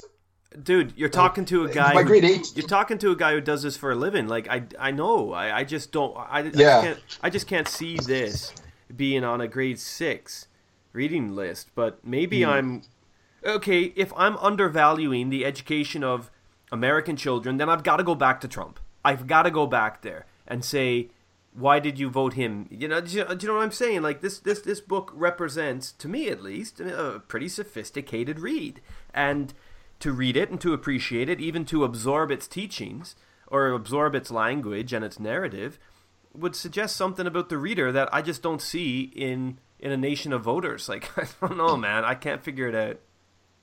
I think it's. I could, could also be the sense too is that um, there's a lot of people in America who don't want that person in power, and there's a reason why. And I think it's those people now who are kind of like the the intellectual, like the Illuminati of that society.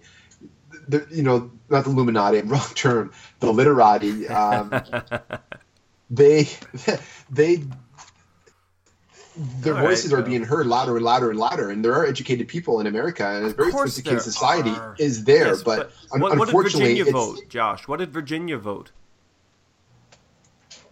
now are you're talking about the Virginia schooling systems, or are you talking about the literary elite of Virginia, like the universities that are there, Well, the or, you know, universities don't society have that is there? The universities have very little to do with the the public school reading lists. No, that's true, but I mean, you could have a lot of like that school that you're talking about that banned the book. Is that a private school or is that a public school? It's not a school. It's the entire. It's the entire county. Uh, It's the entire county. Like, it's not a school. Hmm. And so I, I don't know. Whatever. It's Albemarle County, Virginia. Anyway, whatever. Whatever, man. Like it don't matter. You know, I worked with a PE teacher over here from Virginia, and she was cool, but it don't. I just I just don't get it. Like, but you know what? America's always been like that. America America took the the N word out of Huck Finn, right? And then they had a big media circus about it. They they've tried to ban books like The Color Purple because they don't think pe- America's got some weird things that they're you know they, they, they like to ban shit a lot. it's the PC culture, and, then it's the censor, and then and then, and then you have the uh, response, the, the, the rea- I guess the, the reactive censorship culture at the same time, right? It's it's it's Yeah. just, and also too, you got to think about is is that, um, uh,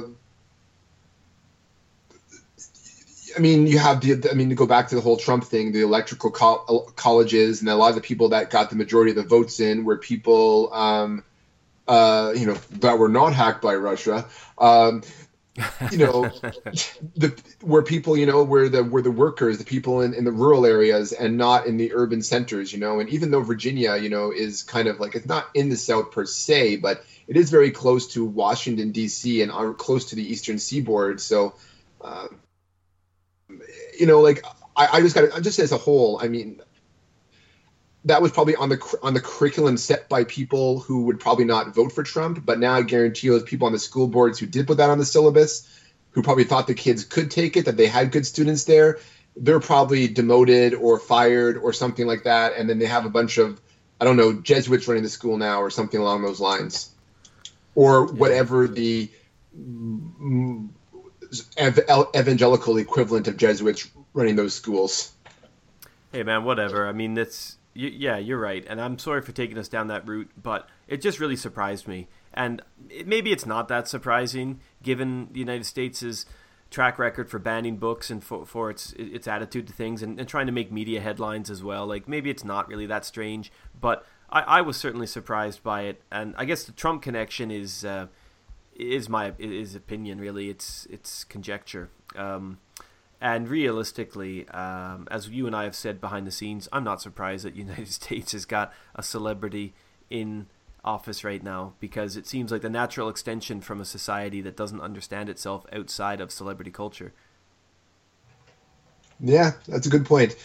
moving forward though from the um, you know the whole debacle, you were saying about you know the publication how it was banned and study in Scarlet and whatnot for bashing the Mormons and.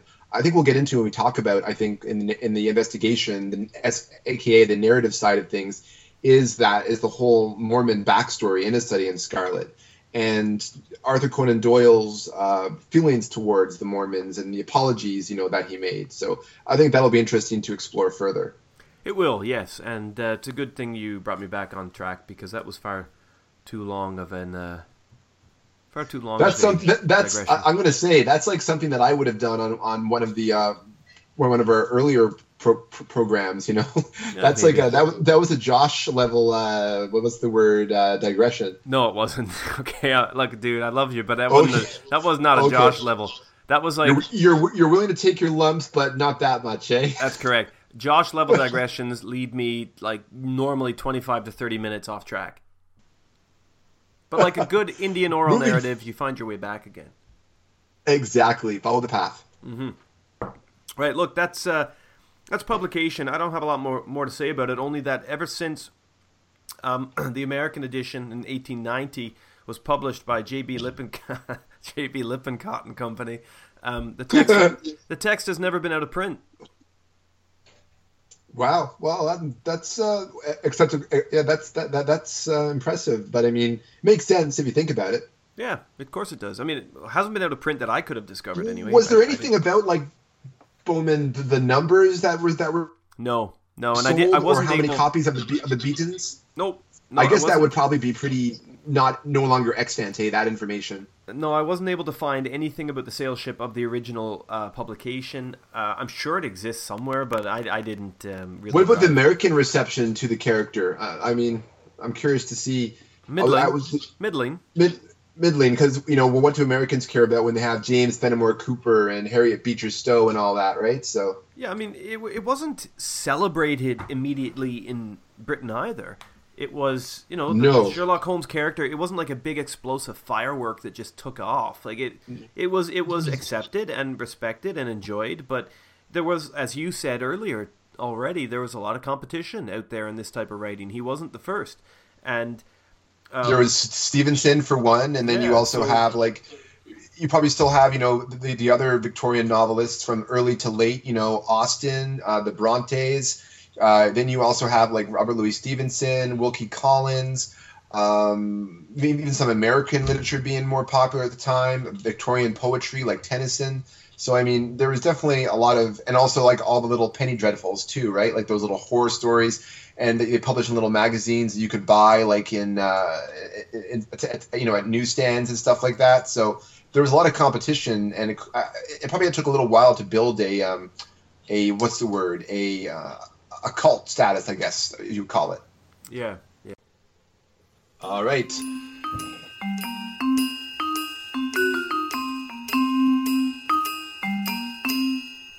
And that little tune means it's time for you to take over. Again. All right. A study in Scarlet is told through the viewpoint of John Watson. Watson is a military surgeon who has recently served tour of duty in Afghanistan.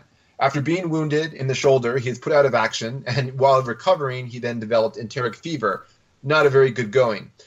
Recovering and finally convalescing in England, Watson is looking for a physician's work in London. But he needs a flatmate. Enter his old friend Stamford, a surgery dresser from the old days, now working at St. Bartholomew's Hospital. Stamford introduces him to Sherlock Holmes, who is also looking for a flatmate. At the chemistry lab at St. Bart's, the two agree to see the apartment at uh, at insert ominous noise and close up here, 221B Baker Street.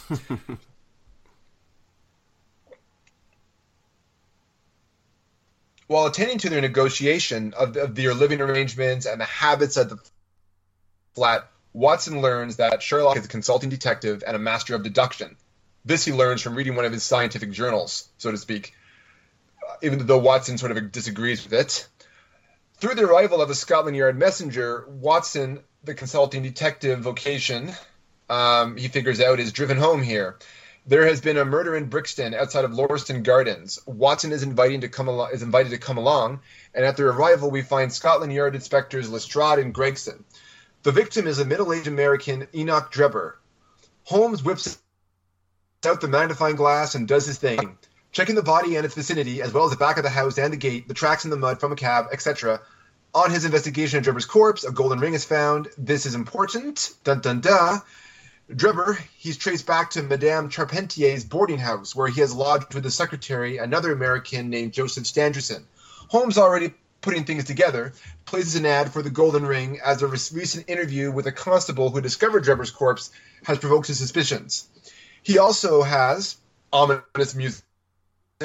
Sent a, a telegram to America, believing that they will be dealing with the perp very soon and that the perp is desperate enough to come back for the ring.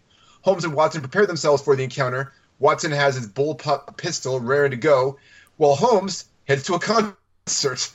yeah. Alas, the perp doesn't show by the time he gets back, but plot twist, an old lady appears at the door and requests for her daughter's golden ring. No way connected to anything going on right now, of course. Uh,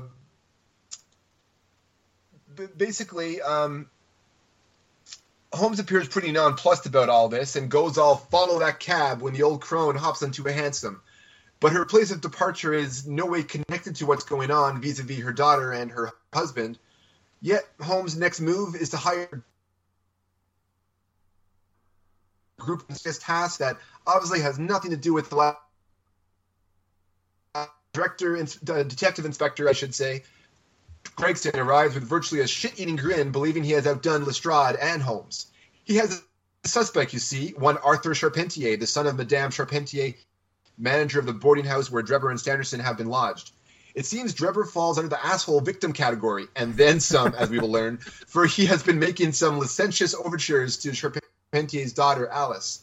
Interviewing Alice and Madame Charpentier after getting to that residence by a lead, uh, Gregson hears of the altercation between young Arthur and Drebber in regard to the latter's unwanted advances on his sister.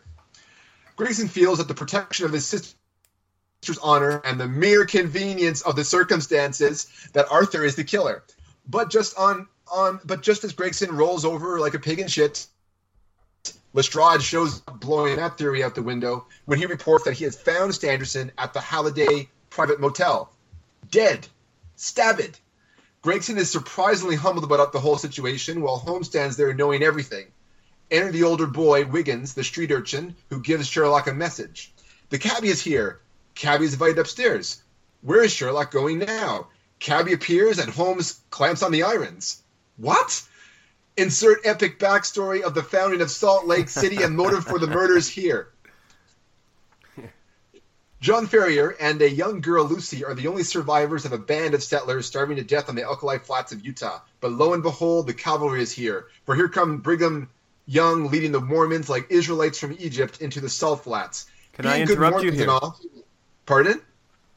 Can I interrupt you here? I just think that when you've introduced uh, Brigham Young and the Mormons, I've got something that might really help. Uh, what lighten or no, not not not lighten, but uh, accent your introduction to them. I, I'd be grateful for anything to accent. Well, I give you the Mormon Tabernacle Choir with "Climb Every Mountain."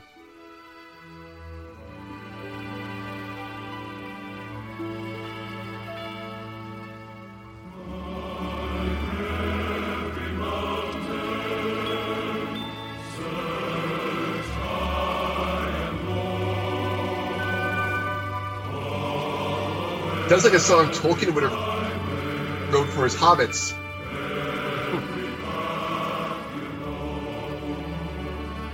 the road goes ever on and on.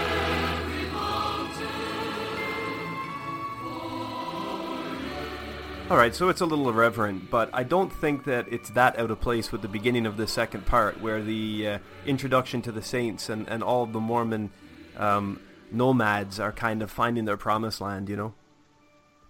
yeah, nope, that works very well actually, and uh, yeah, it definitely uh, makes uh, things a lot uh, bigger and more epic. So thank you for that. You're welcome. Uh, Continue, please. of course, of course. So moving forward, uh, being good Mormons and all, they give shelter and water to Lucy and John Ferrier. Ferrier is allowed to become part of the society. We learn he goes to temple. He builds. He helps build Salt Lake City into the great Mormon conclave that it is. Secretly, Lucy is adopted as secretly, my apologies. he despises the many wives aspect of the Mormons. He's a man of great compromise uh, in this situation, very conflicted because he's grateful to these people, but at the same time, there are parts of their religion that he finds questionable.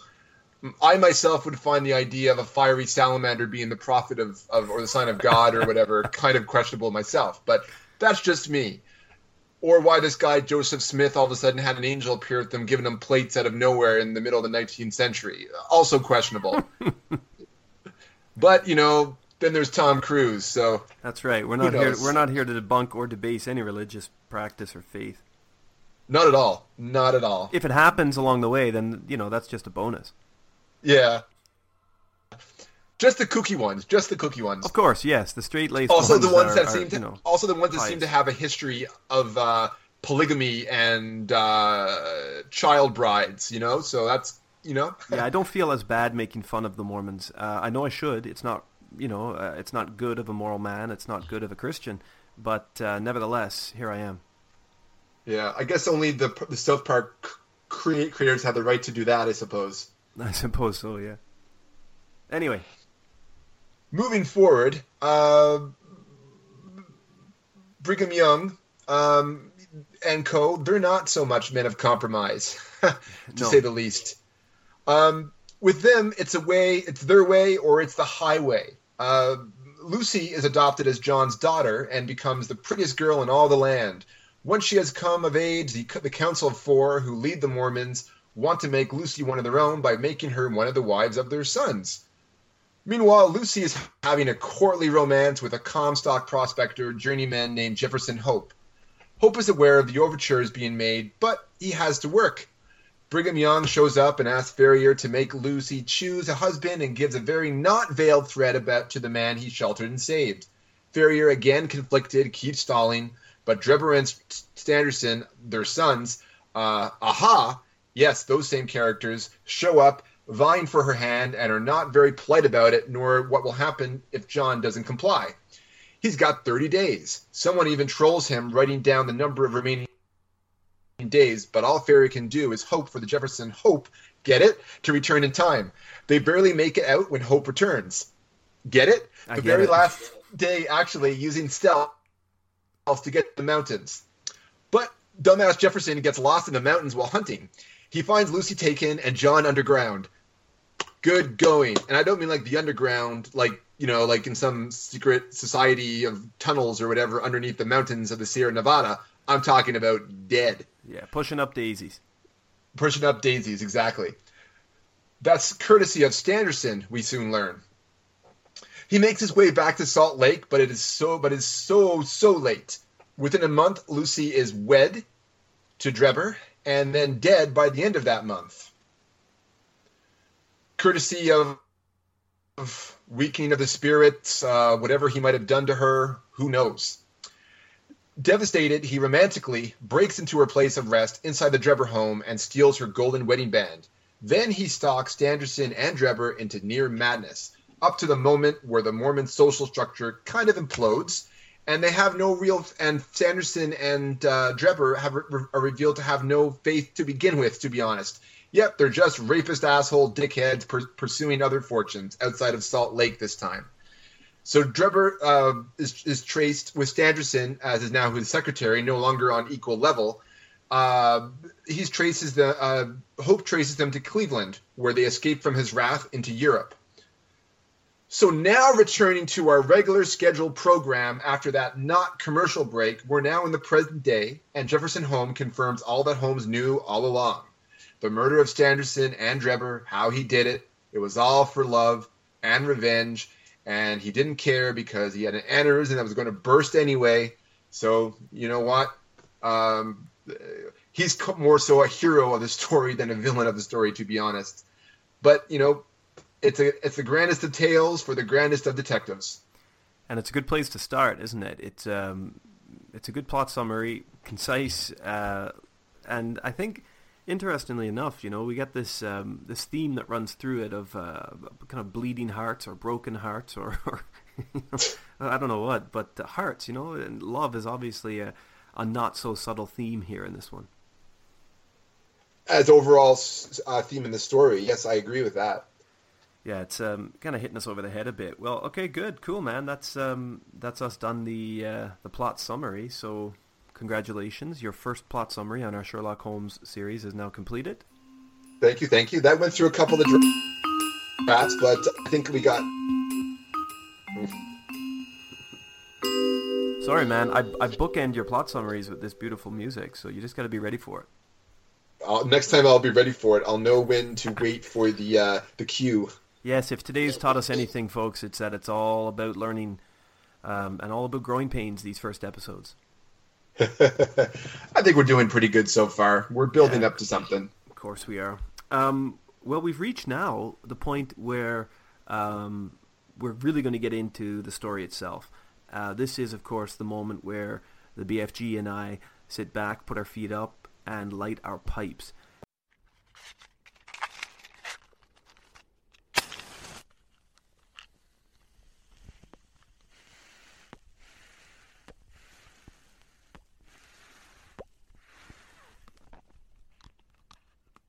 The blend of tobacco we're going to be puffing away at here is very much of a, uh, a Baker Street flavor, you could say, but each episode will have a different taste, and this one, of course, connects to a study in Scarlet. But more than just lighting the pipes being a convenient title for the show, we're also trying to reclaim the image because more modern incarnations of Sherlock Holmes have done away with the tobacco smoking. And while neither Josh nor myself are a tobacco smoker, it is uh, an image that we think deserves a little bit more recognition now in today's world. Would you agree, Josh, that uh, we, we should bring back the pipe? Hear, hear, hear, hear. I guess would would the uh, elect- electronic cigarettes or, or, or vapes would would that be the equivalent of the pipe nowadays? I suppose. I don't know. I, th- I mean, there are still people that smoke pipes, surely. Not to outrage anyone, but I do, I do love that comment in uh, True Detective season two by Colin Farrell's character, where he says, because I think Rachel McAdams is in the car and she's having one of those electronic pipes with her, and he's like, "That's like sucking a robot dick." Is that what he said? I just thought that was great, and it seems like uh, Colin Farrell's character, being a detective in his own kind of way, would have probably preferred a pipe. You know. Uh, well, that that would be one of the. Um, that would probably be the only memorable moment from the second series. Not a great show, in my personal opinion, but then again, who am I? I'm not a millionaire Hollywood producer. Uh, second season is uh, kind of a mess, but that's another story altogether. A totally another story altogether. Too bad that wasn't lost in the Utah desert. Too bad. Only Vince Vaughn. yeah, that's right. Only he was left there. Anyway. Spoiler. Right. Yeah, yeah. Spoiler, yeah. Okay. right. Well, look, um, lighting the pipes. Uh, do you want to quickly go through that acronym one more time? I don't even know so, if it's necessary, but go ahead. Just quick. Uh, you know what? You got to get used to it, right? That's so, right.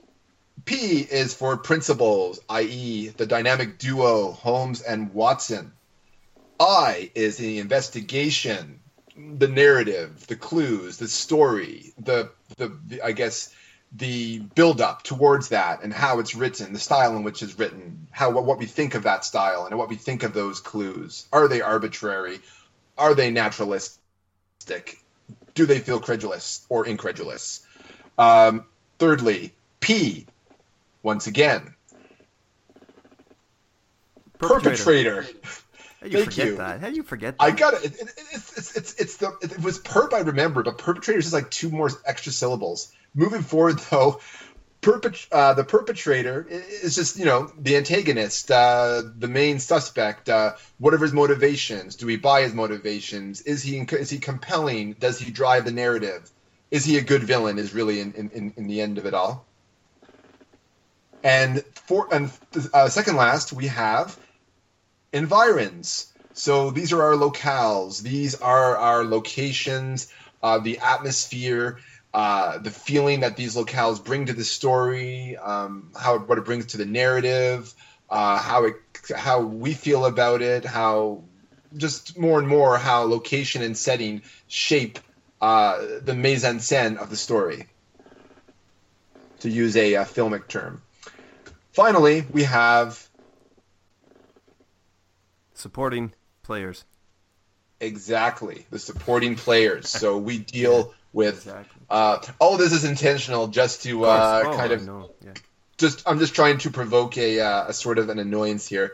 Um, but going further, yeah, the supporting players. So these are our suspects, uh, our possible suspects. These are our witnesses. These are our detective inspectors. These are the Mrs. Hudsons. These are the Urchin Street gangs. All the characters that we encounter within Sherlock Holmes' world, Okay, and in particular, the story we're reading. and in particular, the story we're reading. Yes. Good. Okay. Well, um, let's start then with principles. Um, this will be our way to get into talking about the narrative, and I think that you know, much like the first episode of our Bond series, this is going to be a little longer than expected. Um, but next time out, we'll get more of the text and less of the intro, and I think that'll help evolve our conversations quite nicely. Yes, indeed. All right. I think I, I think you're you're right you're right on that Bowman. I think that uh, now that we got the first story out of the way and the introductions and the uh, this the setups, I think we're going to see the characters flow in perhaps in a more naturalistic fashion in the uh, in, in the next couple of narratives.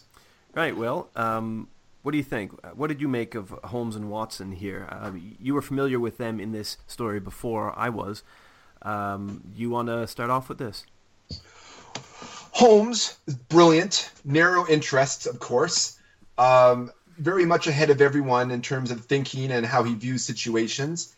He's making these connections, and we, the audience, and Watson are trying to keep up. He is friendly, uh, not introverted, but he is preoccupied.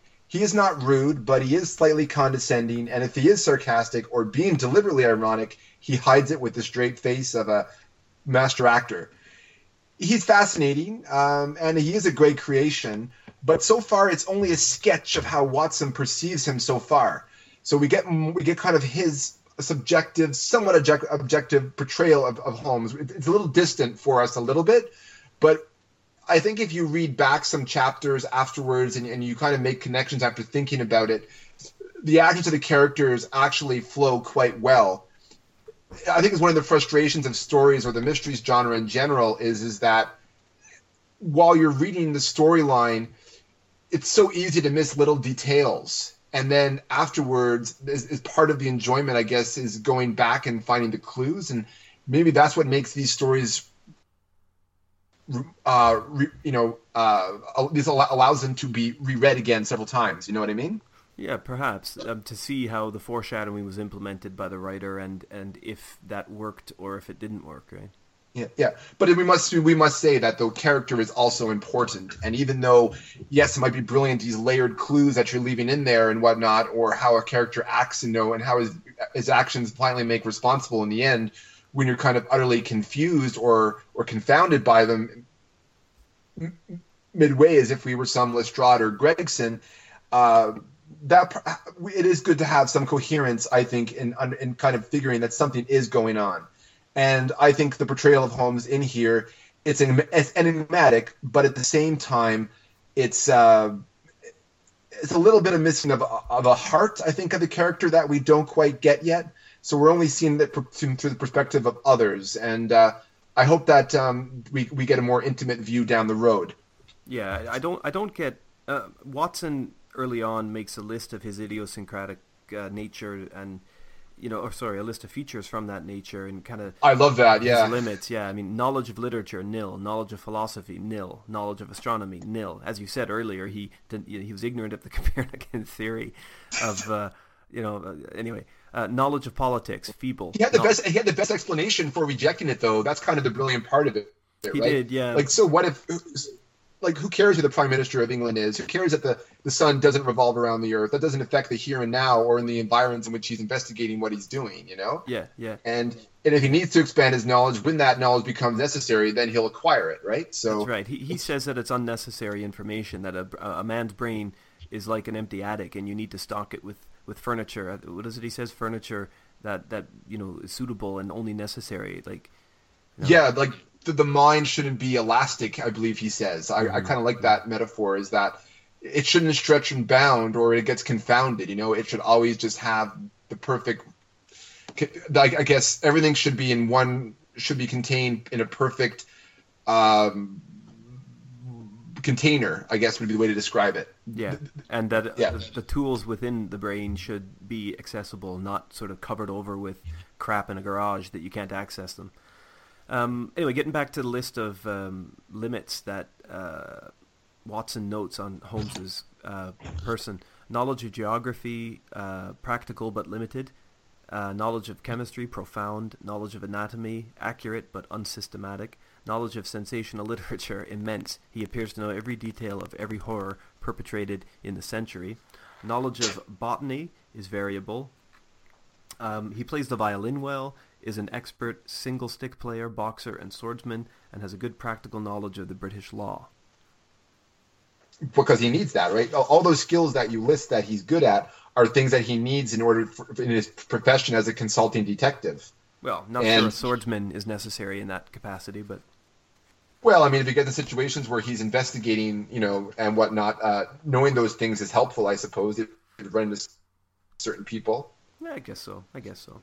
Anyway, I, I like the um, I like I like the first meeting in the uh, in the laboratory. You asked earlier whether um, my edition of the book had uh, any annotations that would explain whether there was medical truth to what he had discovered as this sort of um, this ability to test uh, not test but to detect blood types and stuff like that through crystallization and uh, it's interesting. One of uh, there's a couple of different notes there. One saying that it could have been something that led to a discovery of its time, and another saying that it was very unlikely, uh, given given the fact that it was never credited to Conan Doyle, who was a doctor. Very unlikely that it was anything. pardon me, anything more than just an extension of medical science into fiction. You know. Yeah, and also going back too, I mentioned that uh, before he published, um, after he published his um, his first story, actually the um, the mystery of Sasassa Valley, he then published a nonfiction work called Gelsemium as a poison in the British Medical Journal, 20th September 1879. So that just seemed to kind of like that whole thing you mentioned uh, when I read that that he published a, a, a publication like that, Conan Doyle. That reminded me of of, of Holmes' discovery of the hemoglobin in of, of dried blood, right? And Yeah. and uh, how you could detect it and use it in law enforcement and whatnot. So I, I do like the way that Holmes is written here, and like I, I like that Conan Doyle is playing to his strengths, and he's using stuff he knows in the writing of his characters' detection, like like knowing that the blood next to uh, a, an injureless body, so to speak. If he suspected poison, then the blood must have come from someone else, and then he, he presumed from the height measurements and whatnot that it was a nosebleed, and they were looking for a man with a you know red or a swollen, um, a ruddy looking complexion, and I mean I thought that was all pretty clever Yeah. stuff. I did enjoy that.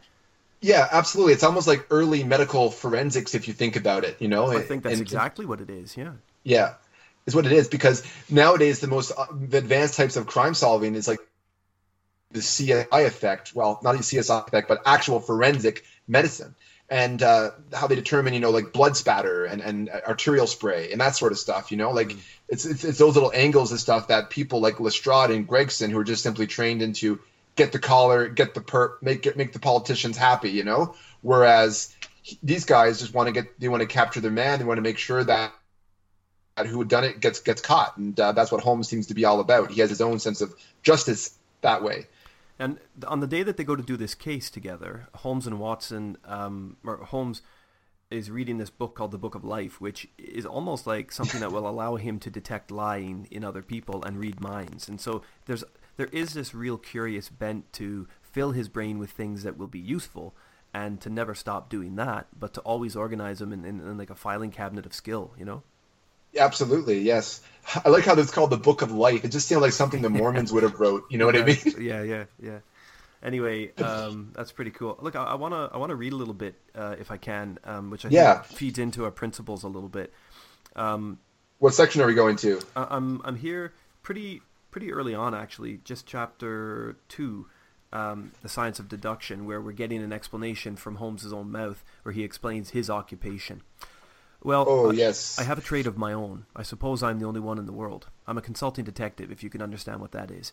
Here in London, we have lots of government detectives and lots of private ones. When these fellows are at fault, they come to me, and I manage to put them on the right scent. They lay all the evidence before me, and I'm generally able, by the help of my knowledge of the history of crime, to set them straight. There's a strong family resemblance about misdeeds, and if you have all the details of a thousand at your finger ends, it is odd if you can't unravel the thousand and first. Lestrade is a well-known detective. He got himself into a fog recently over a forgery case, and that was what brought him here. And these other people? Watson asked. They're mostly sent on by private inquiry agents, agencies. They're all people who are in trouble about something and want a little enlightenment. I listen to their story, they listen to my comments, and then I pocket my fee. But do you mean to say, said Watson, or, yeah, Watson, that without leaving your room you can unravel some knot which other men can make nothing of, although they've seen every detail for themselves? Quite so. I have a kind of intuition that way. So that, I think, is probably the best way to explain how Holmes views himself. I'm very curious to see how Conan Doyle describes, you know, how this man decided to become the way that he was, and what drives him to do what he does. Is simply, does he simply want to, um, how do I put it, solve cases for the sake of solving them because it is a challenge, or it's just some mm-hmm. frivolous thing for him to do, or or is it simply like you know what drives him i think is what i'm really curious of. And yes. that was the, the, one thing that i that i found was missing in the story is what drives him. He was it was just i guess this is your first encounter of him. And who is this enigmatic man who is just like this confounding mystery of the police to have a blood on the on the wall no blood on the body, the guy lying on the ground, uh, poisoned or something. There's a gold ring. There's uh, Americans in town. There's political situation going on with American immigrants and the hostility towards that. That's not topical at all. No, and uh, not at all. You know, like there's all these little factors that people like Lestrade and Gregson, because they play, they have to play the rules and go by the way that they've done and been trained. That you kind of feel sorry for them in the sense of, of being around like Holmes but also you can see how much Holmes is necessary and how I find he is kind of a credulous character more so than a superhuman character uh, as a narrative as some people might portray him. You know. Yes, I agree with you. Um, Holmes is necessary. He's he's the obvious standout in this story as well. Uh, it, it is the first story, so we don't get an origin. We don't really get a backstory as such. Watson is reacting the whole time, and um, like the reader, he responds to Holmes's well, I say he's a rather febrile character at times, feverish and idiosyncratic, as we've already said. But you know the the formula of the book, and it's quite simple. And I don't know if this is going to continue or not, but we are Watson, and Holmes is yes is Doyle. Doyle has all the answers, and, and part of the part of the thing that I don't like about the story, and I'm not sure I'm going to like so much about all of them, but maybe it'll you know I'll be surprised or changed a bit. Is that I just feel or like numbed, or simply just numbed and accept and, and accepting yes, of it. Who knows? That's right. And you know, I did appreciate a lot of parts of this story, even though this was a bit I didn't like. Formulaic in the sense that you're just waiting for Conan Doyle to tell you what happens. Like, and you're waiting. Like the whole time, Holmes knows what's going on, and he has already made his, you know, his guesses and stuff, and they all happen behind the curtain, so to speak, and we're just kind of waiting for him to give us the big reveal. And I, I do find that kind of dull, particularly when we're forced into Watson's uh, perspective through the first person, and we, we just kind of have to sit by and be impressed by Holmes. And one of the things that, uh, kind of connecting to what you're saying, is going to be interesting is, you know, how long can you sustain that as a mode of narrative telling, as a mode of characterization? Um, there's no change for Sherlock Holmes as a character in this story. We follow him, but he does not yeah. change. He he starts and stops in the same place. There's no there's no arc for his character. He is only stumped at the end of this by who did Jefferson Hope find and convince to go try to pick up the ring. That's the thing that he doesn't understand. And Jefferson Hope frustrates him by not telling him really. He just says, "Oh, I don't tell all my friends that way." And that's kind of cool because that's the only thing that Holmes doesn't really figure out. So getting back to yes. what you, getting back to what you were saying, it'll be interesting to see if we learn more about what motivates him and what makes him tick, and how the conflicts within his own mind and his own history maybe play out. Because if he already knows the solution to a lot of these things, and if if we're just going to follow him solve crimes, he's going to have them done quickly. Uh, perhaps it, it seems at least we're being set up to follow a character who is going to be on a few steps ahead of the reader all the time. And if yes. that's the, if that's the case, it's going to become boring uh, unless we get some history, some backstory, some something more, um, something a little bit more interesting than just oh, wait for it, wait for it, ta-da, here it is. You know what I mean? Yeah. Well, one hundred percent. And I also feel too that I think down. I think if you think of this as a serial more so than like a one story, even though it was, just Study in Scarlet easily could have simply just been a short story, but apparently so many people loved loved it. Uh, it had a good response, and they wanted him to do more of it uh, back in England. So he had to continue. You know, he continued with the characters and he continued with the story and stuff. And I, am hoping along the way that we get like we still get kind of the same kind of like uh, super cool. De- you know, detective work that he's doing, you know, and of kind course, of the enigmatic yeah. presence yeah. remaining. But at the same time, give us little tidbits, you know, of certain characterizations and and subtly layer them in. You know, that's what I'm looking yeah. for and looking forward to peel apart as we yes. go along. I, am with you, and I like I like the fact that he goes off to the concert. Like that, that's a cool little character thing that can make me and help me score him away from the normal uh, ski run of his development. You know what I mean? Like he, he yeah. goes off piste a little bit and he does this or he does that. And the way he handles the constable with the, the gold coin that he's kind of luring him into giving him evidence. Like I like these little character points. And yeah. those are the things that add dimension to what so far and certainly is being set up to be a very um, predictable way to follow him around the story. So, I mean, for my part, as a starting point, um, I gave the principals 3.5 out of 5 because yeah, it was enjoyable to follow them. I like his I like his behaviors. Um, I, I, like his oddness. I like Watson, but so far Watson has just been reacting to everything. He hasn't contributed yes. much. We haven't got like much. He's, he, he's sharp and he's he has that working man feel to him. He's a good soldier, obviously. Um, you know, you you can make sense of the world and what he lives in, but he and he he does it himself, right? And that's why he reacts the way that he does but he's also controlled by his own prejudices and his own influences and his own limitations where Sherlock doesn't see limitations and that's kind of where it they juxtapose against each other um, he offers a strong authorial voice but he's definitely a surrogate for the audience and a mouthpiece for Conan Doyle in, in many ways to describe and to not, not, not to sound too cynical but the awesomeness of Sherlock Holmes mm-hmm. Oh yeah, there's there's a lot of fandom in here that there's almost instantaneous admiration. Yeah, and it's, it's funny too, is because the the way that was written is is, is is that like Conan Doyle wasn't wasn't enamored with his character as many other people were. So I think it's kind of funny that he created basically he took his teacher Joseph Bell, and he's made him a detective by making a medical office like a, a medical doctor, a physician, um, a well-respected one, and put him in the role of a detective and solving crimes where police work was so outdated, uh, was so backwards then, you know, in, in terms of just making the politicians happy and making the people happy, whatever the result was, you know, this guy got hanged. Well, no, it doesn't matter. Nothing's happened anymore. So move on. That's right. On, right. Yeah. Yeah. But here we have forensic the attempt at forensic evidence and making sure that the, the right perpetrators are captured. I mean, I think that in itself is um, uh, a way to describe you know what Conan Doyle might be doing with his character and with this with with with these characters with these stories is bringing a new perspective to um, the standard policeman story. You know, mm-hmm. I mean they, they're they're well written characters, but so far they're they're just kind of flat.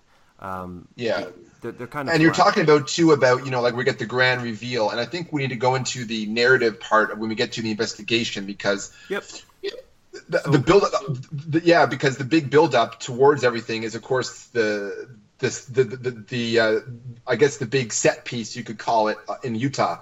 Right. So what, um, did you, what did you give the principals? As a full, I gave it a. I was a little more generous. I gave it a four because it was an introductory story, and I found the characters focused believably into the world that they were. But I withheld, you know, the full five on the basis of that we're not getting the um, uh, the heart of the characters yet, if you catch my drift. And I, I do, one yeah. thing I want to point out, you're talking about, you know, what drives Holmes and stuff and what can make him seem more human to us. I am really looking forward to the introduction and eventually of of his arch nemesis Moriarty, because having a main character have an arch nemesis is a big character thing. Course, because yes.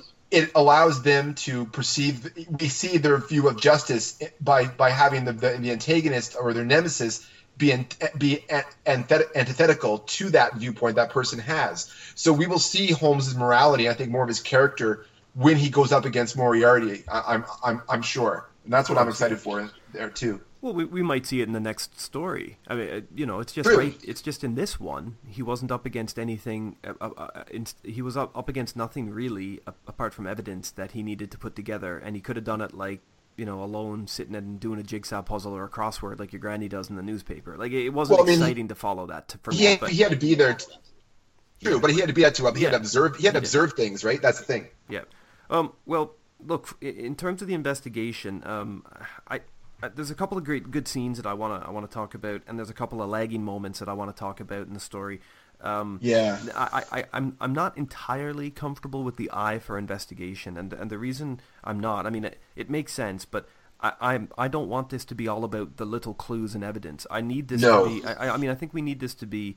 Uh, about the writing as well, because we need to look at these as literary texts as well as structural designed st- thrillers or mystery pieces. You know, um, so when we say the eye, the investigation, we're talking about not just the the investigation of the clues and everything, but we look at it as the, as the investigation as if we're looking back into a case file, and the case file shows the narrative of the crime, of the investigation, and the capture of the perp. So that is what we mean by an investigation, the story itself. Yes. All the stuff presented to us is the journal of Dr. John Watson and that is that case file, that is that narrative. So by, by investigation, we refer to overall the narrative and all the faucets within, including the style of writing. That's what I'm trying to get at.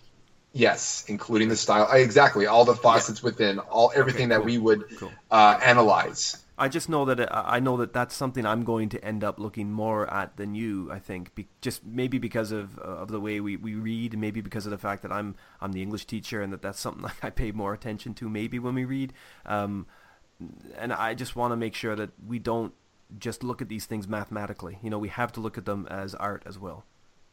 One hundred percent.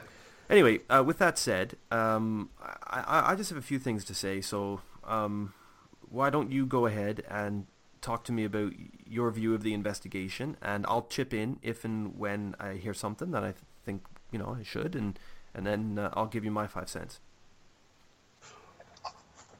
As I mentioned, with the with a detective story like this in particular, uh, first of all, you don't really get the sense of clues being presented to you. It's not like you're watching like some modern detective procedural show that they have like, oh, I'll just give examples. Uh, rhymes with hassle, um, or any kind of detective show, modern detective show that you see nowadays, where it's oh, it's obviously the guest star that's going to be the killer, right? Or something like that, or the, the, they're so predictable nowadays in their formula that you can just you don't even need to think, you know. And what I liked about a study in Scarlet was that the clues are there, and they're they're presented by the author, but they're not like underlined. If you catch my drift, you know, the, like you're because what you're doing is you're following Sherlock Holmes as a character, and then as you encounter Sherlock Holmes and watching, observing him, Watson is observing what Sherlock is looking at, but Sherlock is seeing something entirely different than what Watson is seeing. And I like that that the, that the, the clues are presented to us as through Watson, the surrogate, but we ignore them in a sense because we're trying to put our own theories together, but at the same time, the clues are presented. And when everything is all said and done, in this particularly in this story, I found a lot of the clues made perfect, perfect sense. And uh, um, the it's everything is clear cut in that respect. In if you look at it uh, once it's all read, the actions of Holmes and his reaction to certain developments propel the narrative. The clues are not obvious, as I mentioned uh, but nor are they predictably blatant. As I was going back to like the, the, modern TV procedurals that we see nowadays, at least not in a formulaic fashion that that that that that they're not predictable. The story as a whole, it works. Uh, the backstory may be a little exotic and very jarring in comparison uh, to the rest of the tale. Um, the, the, revenge story, I, I think, need not erupt from Mormon America to make this crime in this this mystery compelling. But it's interesting Conan Doyle went in that direction. Um, the introduction of Holmes and Watson and their relationship to me drove the story, and that's what I'm getting to. Is is that the clues were presented to us, but we're also given, or they were, or we were tempted to be given, anyways, a presentation of these characters doing what they do. And there's that's basically three things that Conan Doyle is going on here. he has characters he wants us to follow. He has a mystery he wants us to be entertained by to put together. And then we have the other sub characters, and then just a, just a sense of you know of romance, of adventure. And I think he fell under all those categories pretty well. Um, but I still found that by using Watson as a surrogate first person voice, it, it kind of it, usually when you have a first person narrative, you get a real feeling of the voices of that character.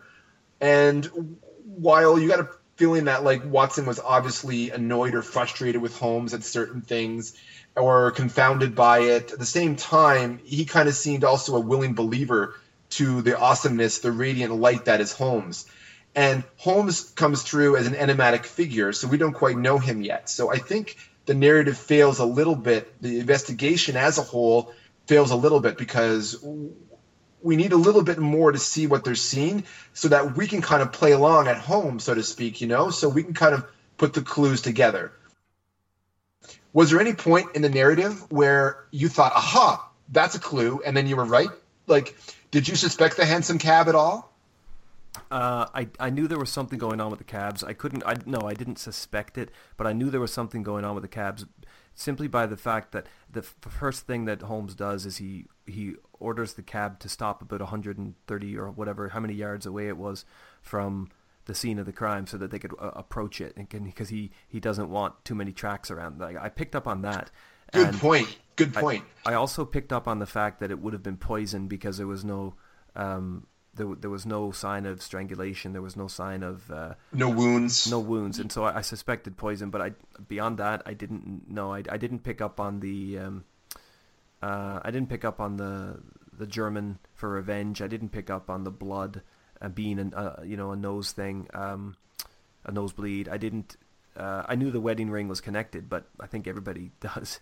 I didn't know how, um, and yeah, I just uh, I think that was it really. I knew the cab was part of it, but I certainly didn't think that he was a cabbie or you know what I mean. I didn't think anything like that. And I obviously yeah. I, I, knew the drunk man had something to do with it because Holmes kind of breaks the fourth wall a bit and tells us that, doesn't he? Yeah, yeah. In in, in, in, in many ways, it, it, does. I don't know. I, I just think that as a whole, I think it all worked together, and, and it made the strongest part of the story f- for me was the fact that even though the characters were a little weaker than I wanted them to be, the, I think the narrative was the strongest part of the story. And even though we have that set piece, you know, in the middle there, um, um, the just just you know that one thing about the enigmatic nature of Holmes is uh, Jefferson's story, Hope story is kind of thrust upon us, and it kind of cheats the narrative as something uh, as like a, a an info dump almost, you know. Mm. And I just found the presentation of it jarring.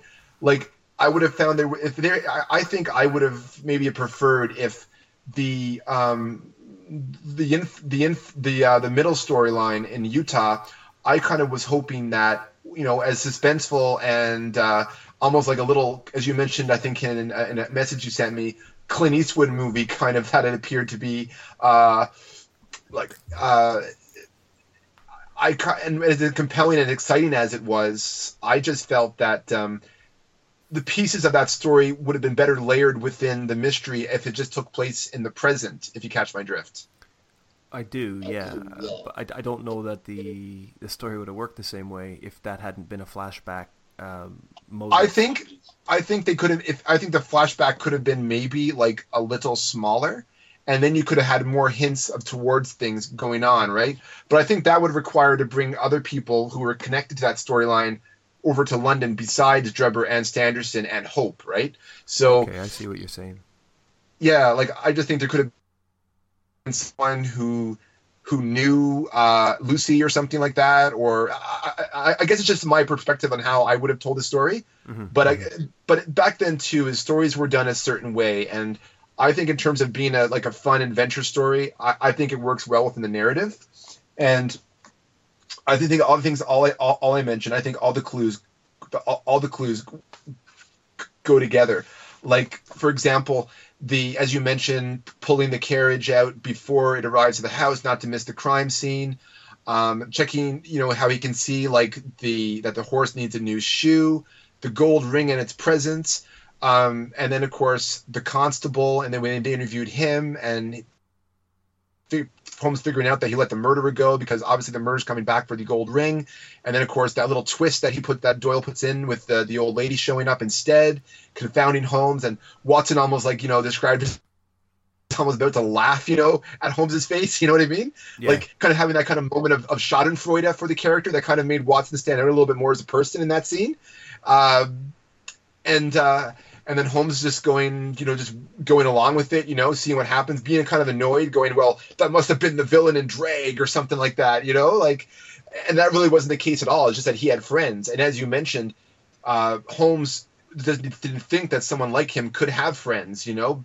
He, he, he doesn't think in that way, in that kind of mindset. And that was kind of limitation on Holmes's part. So I did kind of like that chink in Holmes's armor that Doyle Doyle put in there. Um, that's all I have to say about the narrative and the investigation as a whole. I think it all worked together wonderfully. Okay. But I think what we need to get to is the style and the uh, and and, and uh, the literature itself. Well, um, I think that's that's all part of telling the good story. Um, I I think that uh, the investigation of the murder scene, I really like that bit at the beginning, even though like yeah, you're just following him as he puts it all together. It's the first time, and although I don't have um, anything else to draw on as a first Sherlock Holmes reader, um, I, I, can sense that this is this is something important, and I don't mind spending ten pages watching him sniff the floor and kind of measure the wall and kind of walk funnily and lie down on the ground. I don't mind any of that stuff because I feel like that's really important character writing as much as it is anything that has to do with this particular mystery or murder. Um, yes. So I like that stuff. Um, I I have a very different opinion to um, how that second part of the story works, the Clint Eastwood stuff. You know, as I said, um, I think that that's the best writing in the entire book. I think mm-hmm. that I agree. I think I agree. I think the way the environment's brought to life. I think that the very human story, like we we travel from these two sort of, in their own way, very odd in Sherlock, very odd uh, men, um, just kind of helping out the police into this very human story of of you know death and betrayal and survival and uh, so much wonderful natural imagery going on there. I felt like it was uh, it was jarring. You used the word correctly. It was jarring, even though it's a flashback, and we're meant to say, you know, to be told this is this is what the killer tells us. It is very jarring, and how does that really suit with the writing style of a journal of a doctor who's just taking notes on this stuff? It doesn't. Of course, it doesn't. Yes. But this is obviously Conan Doyle showing us that he can write stories like The Lost World as well. He's yes. he's having a great time here in Utah, and I'm having a, a blast with him. Um, yes. I, I don't like the way it sits in the story, but uh, sorry, I don't like the way it sits in the overall story of Study in Scarlet. But um, for me, it's the best writing in the entire book, and it stands out as just really, really interesting stuff. John Ferrier and Lucy, and Jefferson Hope, and uh, and Enoch Drebber and uh, these guys are all really interesting, and the the fear, the compelling f- sense of kind of um, uh, escape, and I mean this stuff is all really really uh, tangible as you're reading it, and I was surprised at just how gripped I was by it. I, I mean, it to me it's up there with the best sequences of uh, any sort of drama I've read. I really liked it. I really liked yeah, the stuff in Utah it was compelling. It's jarring at first. I, you know, that's what I've said, but, but it, yeah, on, on its own as like a piece of, of literature.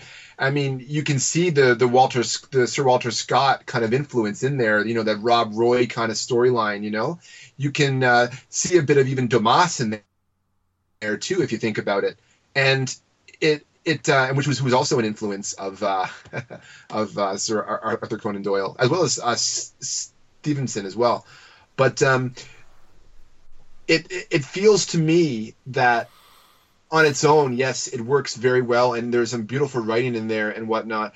But I find that even though it is it is jarring in many ways, it kind of gives, like as you said, a humanity to everything that's going on there. So even though Holmes may be the analytical, lacking of sentiment, the human computer, you know, a human calculator, so to speak, in the storyline that we're kind of indifferent but fascinated by. The fact that this guy solved this mystery and he's, you know, he's uh, taking part in this human drama, uh, to me, it, it brings the characters down to earth and makes me connect to people like Holmes and Watson in an emotional sense because of this storyline connecting to the main narrative through Joe Jefferson Hope. Yeah, it complements them, doesn't it? It, it complements them. That's exactly the word I'm looking for. Mm-hmm. So that's why, as a whole, I, I dropped uh, a solid 4.5 on the investigation. Okay, cool. I went four on it um, because I wasn't. I, I still I wasn't really interested just following Sherlock Holmes around as like chasing him basically. I'm chasing him as a reader, and that did take me out. Well, I was wondering who the killer was. I mean, that kind of compelled you. Uh, I, I think perhaps yeah, it, it did, but I knew that the killer was going to be someone I, I, I, didn't meet until Holmes told me who it was. I knew that it was going to be like the Jefferson mm. Hope sort of here he comes. So I knew I wasn't going to figure it out. I, well, technically, you you yeah. No, I, I thought it was very yep. clear. It was very clear for me in the in the reading that Doyle Conan Doyle was not going to reveal um, this killer to me in a way that I was going to be able to figure out who it was. Like there's no sniff mm. of Mormon anything around this. You know, there's no sniff of this being. There was a sniff of it maybe with the, the cab that the you know that the cab evidence was there, but no, I, I, just felt like I was chasing Holmes too much. I went four. I mean, four is still a very good mark, and that second half of the uh, that second part of the story really brought it up for me. But um, yeah. I was at a 3.5 before. Basically, the way I go is like this: the London stuff, following Holmes around in this particular story. I'm looking forward to following him around more, so it wasn't a complete failure. But in this story, mm-hmm. following him around, I felt was kind of an afterthought. I knew where it was going. I would just have to wait until I got told that, oh, here we go. There wasn't much of a mystery I could put together. I could only kind of deal with a little bit of facts. I gave that yeah. a three, a three overall. Um, the stuff in Utah I found was a completely different story. It, it, was up there with Gone with the Wind type stuff, you know. That was a five, so it, it really out of it just knocked it out of the park for me. And I just took mm-hmm. the the mean average at a four, so I went four for the investigation. Um, mm. I liked it. I thought the clues is, but I'm not going to talk about the clues in the setup because you just did that so well yourself. I just went four yes. right in the middle. The three for the London stuff, five for the backstory in Utah, and four overall. I think the London stuff. I mean, it has merit too. I mean, you have the pre-investigation scenes, like with what what Holmes great introduction. Uh, them discover, you know, going to Baker Street and you know figuring I play the violin. Does that bother you? Only if you're a good player, you know. Those sort of those sort of scenes are great. I kind of like I, I, like the scene where where Gregson he shows up all content he's caught the criminal, and Sherlock Holmes is like sarcastic almost with him about it. And that was a nice little bit of character in that he can be a little bit of an arrogant ass and not care, you know, kind of showing him a little bit of a flawed character. And um, it's kind of a, something that I think maybe perhaps the modern Sherlock uh, with Cumberbatch seems to display is that this man is a high functioning autistic individual, basically.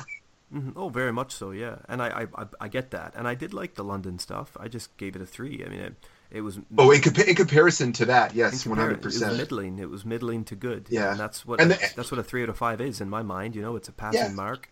It yeah. kept me it kept me interested, but I didn't like the pursuit because it wasn't a pursuit. I was five steps behind Sherlock Holmes all the time, and that's not that wasn't engaging to me. Like I'd like to go with my characters. I don't want to go after them. Yeah, it, it, makes sense, but I, I, think too that this one thing it must consider though is this the trappings of the mystery genre in in in general you know yes and i'm um, gonna have to it's I'm, how I'm well have to get used to that yeah it's how well the author lays out the clues for you like you should be able to find the clues or or have an idea or have a list of suspects on your mind i think that thing i think that's what a good procedural detective show does in comparison is is I that agree. it gives you a little list of suspects or ideas or variables to choose from, which could possibly lead to it. Which makes the fun of the show watching is guessing who it is. You know. Well, yes, and, but uh, I'm going to need to uh, I'm, I'm going to need to develop that strength as a reader. Like th- these these stories should, by that you know example, they should make me a better reader. They'll make me more in tune with the genre, and I'll become better at you know picking these things up. But this is this is day one. I'm being asked what I think. I'm telling you know I'm, I'm yeah. I'm not, I'm not denying that the genre demands this from me. I'm just saying maybe right now I'm ill prepared to give it a better mark because it it hasn't yet registered as something I like to do as a reading experience. I have read a lot. Of, well, I've read some mysteries. I haven't read a lot. Um, this is a formula that I'm I'm going to have to get used to.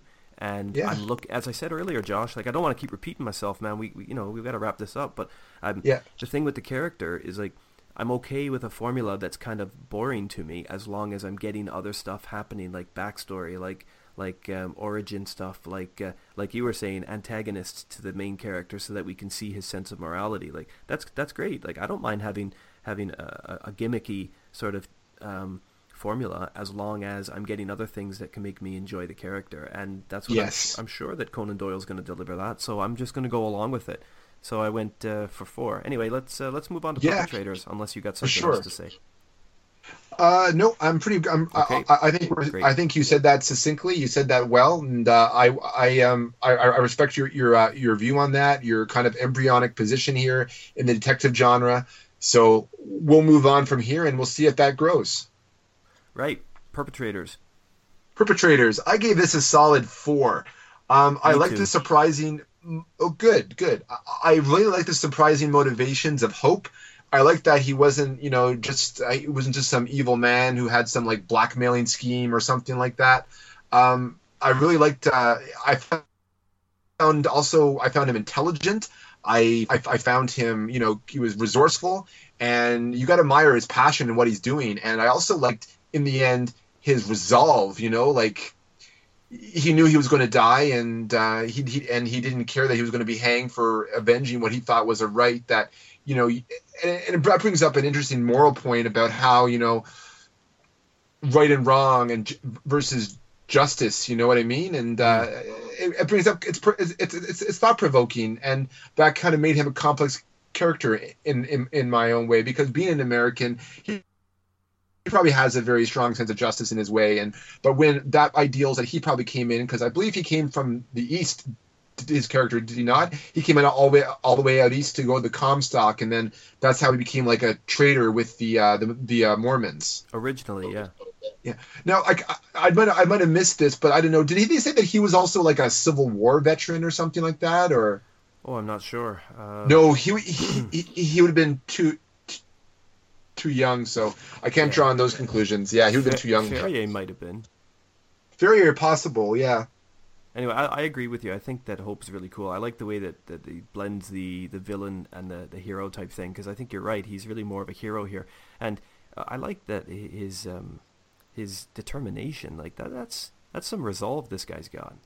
Yeah, ab- absolutely, and resolve and, and love and, and revenge and one isn't great and one is one is wonderful, but at the same time, how they conflict with each other and how they drive him as a person. Um, it just creates a very compelling portrait, and uh, I just liked he just wasn't the conventional type of you know killer in in, in this respect. Yeah, yeah he wasn't. And, he, uh, he wasn't waxing his mustache and twisting it with his little evil grin. And it's kind of I kind of feel bad for him, you know, that like with Sherlock on the case, that he was the only guy that could bring this, you know, that could, you know, figure him out because Holmes is resourceful in his own way. He just lacks, I guess, the the passion or the compassion, I, I suppose, or empathy that um, uh, Hope has, uh, you know, as a person. You know, mm-hmm. I mean, because this guy even gave the people that he, he wanted to like he didn't he didn't outright shoot them in the head, outright stab them unless uh, unless well, unlike Sanderson, in which he had which he may have even had to defend himself in, in, to uh, to kill him. Um, but he offered them like a chance to, to live, you know. So he does have a strong mor- morality, um, but they never quite explained in either like in I never really figured it out either like in the books. I was hoping in the books actually because I remember like if you see I know you've seen a study in Pink, the modern adaptation the BBC did, and they never quite explain how one kills and one doesn't. You know, like how do you know which which one does. How did the guy know which one killed and which one didn't?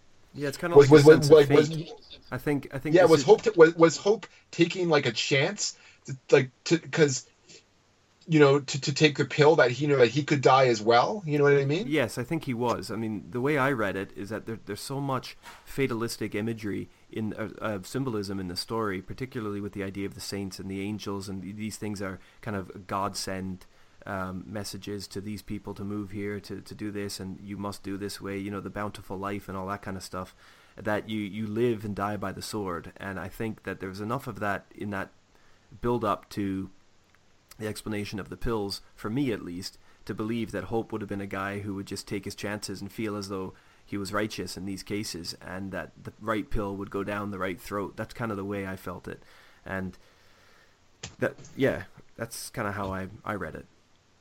Okay, yeah, I think we're on the same boat then when it comes to a hope. Then uh, a great perpetrator, mm-hmm. and uh, it's I don't know if you did the same thing. I'm guessing you didn't, um, just because you haven't spoken about them. But I, it's hard not to think about um, Stangerson and Drebber as perpetrators. oh yes, of course, of course.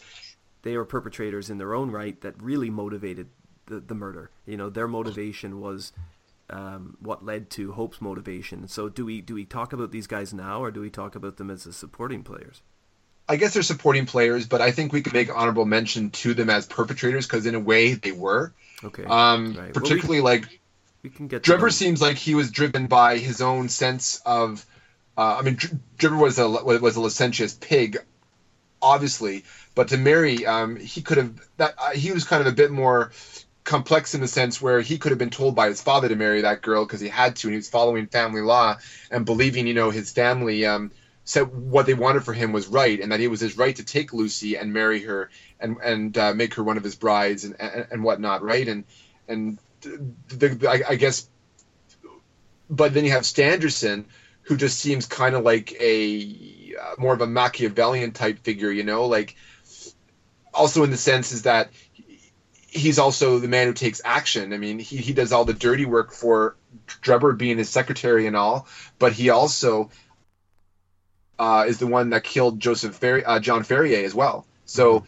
it's and so he I think he, because of that he had a more bloodier death, whereas Drebber kind of had the choice of fate uh, given to him um, because I, I, think he was a morally conflicted individual in his own way, and he was a weak, weak man. Where Sanderson just seems like he was ice cold. You know what I mean? Yeah. So I went, I went four as well for perpetrators. So yeah. Um, what about the environment? Uh, you're probably going to say more about this than I am because I, I liked the London stuff. I thought it was nice. Um, I enjoyed the the kind of I mean, in cinematic terms, the establishing shots. I liked those in this story. I liked Holmes's apartment. I liked the description we get of, of kind of the furniture and, and the double bay windows. Yeah, I like all that stuff. That that's cool. But yeah. the the the murder crime, the murder scene itself was yeah, it was all right. But um, Brixton, um, Lord, you know, it was it was it was good. Uh, nothing really stand out there for me, although it was a dingier part of the the place. Like I like the washing lines and things hanging out as he was going to talk to Constable Rance. Like I thought that's something. Yeah, like like, like that tenement mm. in the low areas. Hey, and yeah, I like the visuals of the streets of London and the cabs going by and whatnot. And uh, but I think, know, like, we, I they, think there's he, more. There's better in store. Like I can't. I, I don't think this was the. I don't want to. I don't want to entertain a, a conversation about how this was. Yeah, yeah, the I, I think we all agree that the London stuff was was great. Like the whole thing had St. Bartholomew's was a, was a really good scene. I think the whole thing with, um, as you mentioned, uh, with the constable and Lauriston Gardens, I think they service this narrative in their own way quite well. Yes, but they're nothing compared to like you know the alkali flats of Utah. No, that's for sure. No, they're, they're definitely not, and they're nothing compared to what I've read in other Victorian stories about London. Like I think I think we have better London writing to come from Doyle. So I'm not I, I can't give this top score because a I don't think the London stuff. I, I you use the word great. I disagree with you. I think it was good. I think it was good and serviceable. I don't think it was okay. great. Um, so good, actually, yeah, I use serviceable later on. So I think in a lot of terms, um, I'm still used to using terms like awesome in my daily, you know, uh, le- le- lexicon, and you got to really think about it when you're when you're analyzing stuff like this great carries a lot of measure and good carries its own measure as well so you got to kind of eh, think carefully on the words that you say to describe things when you're analyzing yeah them, I'm, right? I'm, not, I'm, not, trying and to pick at your, at your, your I, I think choice. good is a i think good is a great description for the london narratives right well look dude i'm uh, that's just the way i'm reading it i'm not trying to you know no you you, but I'm, you're also showing a point of view to me that i don't consider and, and, and that's important well, so i, I appreciate so, yeah. that well, I went for overall um, because the Utah stuff I. was really good, and I yeah I thought it was great, and I would encourage that. I mean, I know we're closing shop here pretty soon, but I would encourage anybody to pick this book up and read that second part if you want. If you want, like that's the type of thing I, I would instruct my students to go read. You know, because it it's a great example of how you can bring setting to life, um, naturalistic imagery. It, it's great it, that you t- and and none of it feels heavy handed to me. Like I'm enjoying it all. No. Oh, absolutely. I mean, just consider this chapter five here, um, the Avenging Angels. All night, their courses lay through intricate defiles and over irregular and rock strewn paths.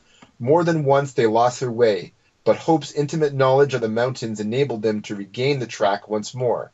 When morning broke, a scene of marvelous, though savage beauty lay, lay before them. In every direction, the great snow capped peaks hemmed them in, peeping over each other's shoulders to the far horizon. So steep were, were the rocky banks on either side of them that the larch and the pine seemed to be suspended over their heads, and to need only a gust of wind to come hurtling down upon them. Nor was the fear entirely an illusion, for the barren valley was thickly strewn with trees and boulders which had fallen in a similar manner. Even as they passed, a great rock came thundering down with a hoarse rattle, which woke the echoes in the silent gorges and startled the wary horses into a gallop. Hmm. It's good. That's like a panoramic David Lean shot in, Yeah. in a paragraph. You know what I mean? Yeah. Like, It actually Uh, reminds me of, um, uh, well, I don't know why it does, but it when I was reading about that, it it made me think of there's a shot in The Wizard of Oz, like um, it must be near when the monkeys get released or something, and going over the mountains and, and through the valley. Like it's, I don't know why that came to my mind, but it, it's very ominous, very menacing. absolutely, it's like it's it's the it's pathetic fallacy, right? It's it's nature showing, uh, it's, it's nature being dis- displayed as almost uh, and, uh, hostile to the characters in that situation. hmm Yeah, and it, it kind of gives the point of this promised land where the where the Mormons are staying. You know, is this hostile, terrible place. You know, in many ways. You know, like on the salt flats and whatnot, and and just so I guess it's, it's some kind of point to say that it's they've settled in a wasteland with uh, a questionable, you know, mor- mor- mor- morality based into their foundations. yeah, yeah. Like that's the promised land, really. Yeah, and you think of Salt and, and whatnot too, and you, with the religious connection, you think of Salt, you think of Lot's wife, you know, the woman who turned back to watch watch Sodom and Gomorrah one more time, and then she turns to a pillar of salt. Hmm. So there's that, you know, there's that biblical kind of feel to it too. this is a really well researched part of the story. Like it, I know that he was a man of faith, and I know that he would have, you know, he understood these things. But Conan Doyle is still writing about a tradition that's not his own. He's still writing about a part of the world that I don't know that he's seen as a as a traveler. He's doing a great job of bringing it to life, both the culture, the the religious faith, and the, the the location. Like it's a really good marriage here in this section of the writing. And anyway, for for the environment, I went for overall. Yeah, exactly. As I said, they're all wonderful visuals, um, but particularly the Utah sequence. And uh, they're described with such credulity, and they felt researched, as as you said, you know, like. And I'm just, I, I'm reading about Conan Doyle, and I don't know if he went over to America, so it's hard to say. Like, where is he getting these descriptions of it? Is he using? Is he kind of like digging into the? Because he was into poetry, so is he digging into like uh, into Shelley or into uh, Wordsworth or Coleridge? You know, is he going into the sublime there, trying to imagine this hostile wasteland and Yeah, that's adding good, his that's own idea. That's a good- influences? That's a, good point you got there because some of it does read like Kubla Khan, doesn't it? It does, yeah. That's a good. That's that's, that's a very good example. Which would tie in with the romanticism of it all. But we're maybe well, we're not getting off track. We're just bringing other stuff into it. What about uh, the supporting players then? Um, because I considered Drebber and Stangerson more the perpetrators, I gave them a little higher mark. Uh, I I didn't really consider them supporting players. Um, here, I thought more about the two police inspectors, uh, the hired help, kind of like his little. Um, his little Oliver Twist army that he's got going around London. yeah, the Baker Street Irregulars. Yeah, Yeah, those guys are great. I, I'm looking forward to seeing more of them. Um, there's not really a lot more. The, the supporting cast, we've got the constable, and we've got the guy who shows up for the ring, and we've got um, obviously the man who The introduces the two of Charpentiers. them and the Charpentiers. But yeah, they they didn't do much for me to be honest. I No. went I went three for the supporting cast of this story because. And, and uh, while it's not the greatest of marks out of five, it's still an okay mark, and I don't think this is a story that needs supporting cast it's all about Holmes and Watson and about the murderer and the two guys that he kills. So um, I don't think for this story it needs to be too overcomplicated with backstage cast. So I, I just went three. I was at 3.5. Um, I agree with mo- mostly all you say there. Um, but I, I, found that in a great Dickensian way, they fleshed out the narrative and made it made London, beside the descriptions, you know, come to life a bit more. Like the Baker Street irregulars, uh, Stamford, you know, giving some history to Watson there. Um, I found Lestrade's is being suggested a little more complex than Gregson's portrayed. Gregson just seems yeah, to be I would agree the, with that too. The like the typical doof and Lestrade, like even even Holmes even kind of has almost as he mentions a grudging, res- a slight grudging kind of respect. Like he's a, you know, he's a serviceable officer and stuff like that. But then there was that forgery thing that he got, he made a fog of, and and what and whatnot, right? So, um, but it's but uh, Gregson kind of just seems to be kind of like the fool of this of the story, you know, for the purpose of a plot twist, right? So, yeah. Um, then you have yeah the Baker Street irregulars with uh, Wiggins as the head there, and then the old lady that shows up, and the old crone that mystifies. I think all these add flavor, and like the maid, even the mention of the maid that adds the door. Every person that kind of fits into a, a Sherlock Holmes story, how I feel, I think they all play a certain part of shaping the world around Holmes and and carrying the story. And not to mention, you have the Utah sequence as well. I mean, yeah, we have Drebber and Stangerson, but we also have like Brigham Young too, right? And uh, he was kind of a, a, little antagonist in his own way. And he, this is a historical figure we're talking about, so a little more flavorful than than you in terms of characters. So I gave it three point five. Okay, um, I don't disagree with your assessment of how these these smaller characters are meant to decorate the London in a Dickensian way. Uh, I think that it's a it's a nod, a tip of the hat in that direction, but I don't think the story is long enough. I don't think it's deep enough in terms of like because Holmes was already such a clever guy. Um, we never return to any of these sites more than once. They're just kind of the the postage stamp. There you go, get the job done.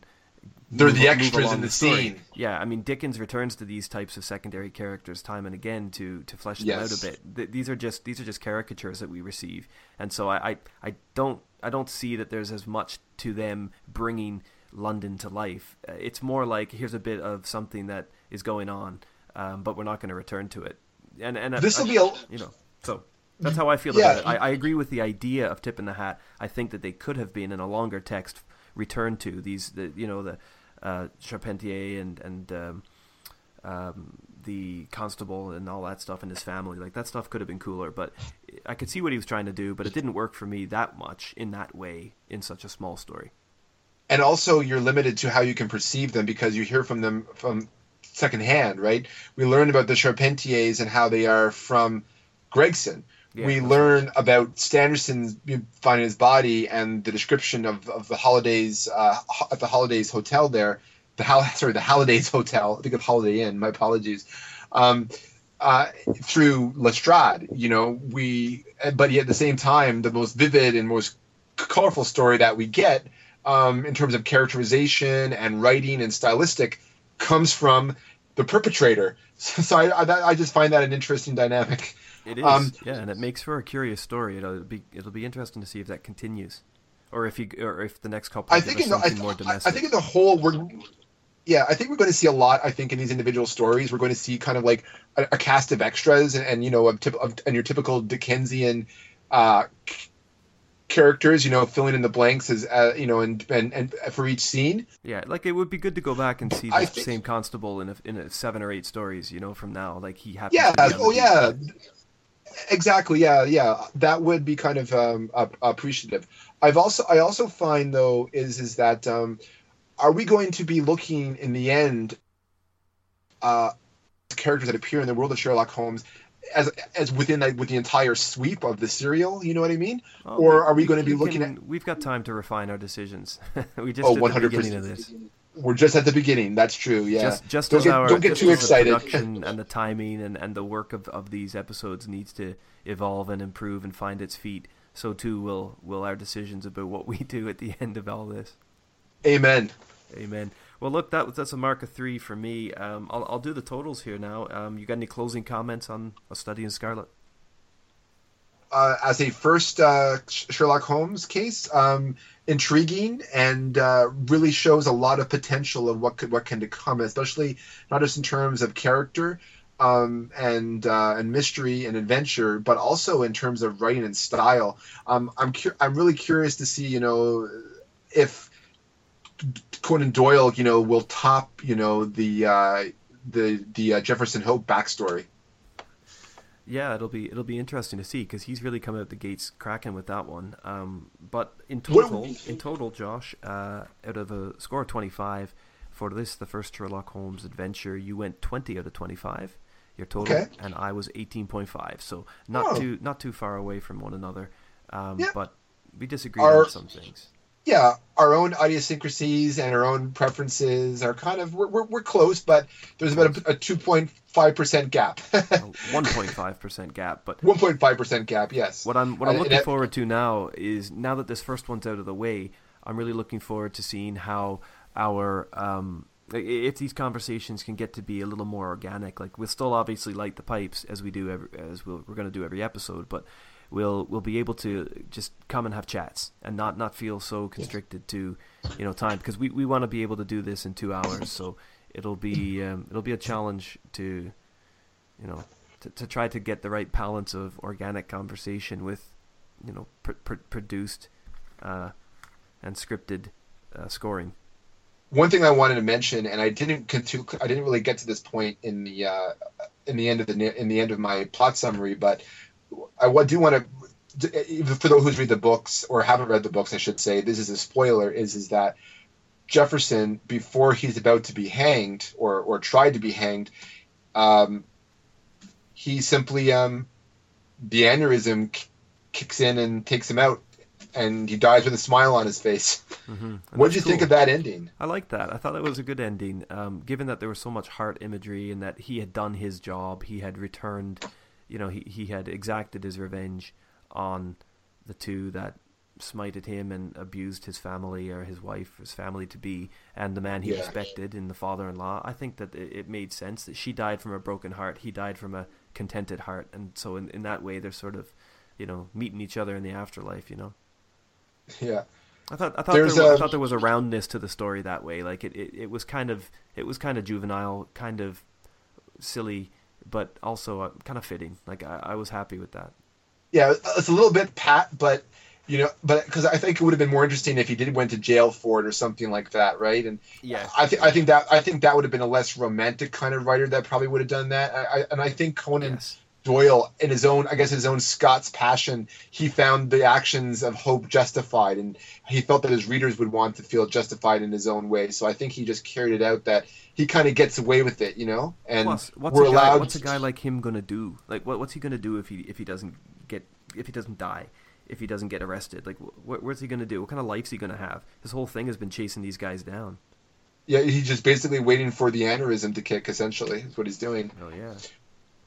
I think you'll enjoy though. Um, down the road, I'm not sure which book it's in, but Holmes reads Watson's A Study in Scarlet, and he has a nice little review of it. So, Oh, that's cool. so I'm really curious to what you think of, of, of his little comment on the story. Yeah, we'll get there. Um, look, uh, one of the things that we want to do at the end of every one of our episodes, or perhaps as a feature of it, we haven't yet decided where we're going to put it, but for today, we're going to put it at the end. We're going to um, we're going to play a little piece of music to to exit, and because Holmes is introduced to us here as a fan of Mendelssohn and as a violin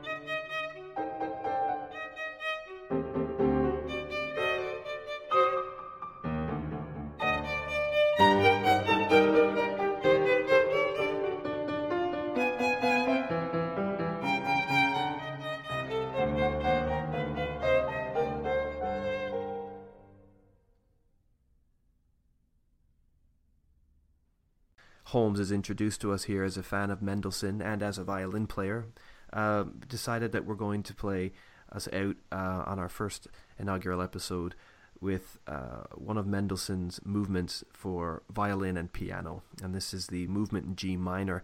Um, for me, Josh, on my part, uh, I'm glad that we got this started. I'm glad that we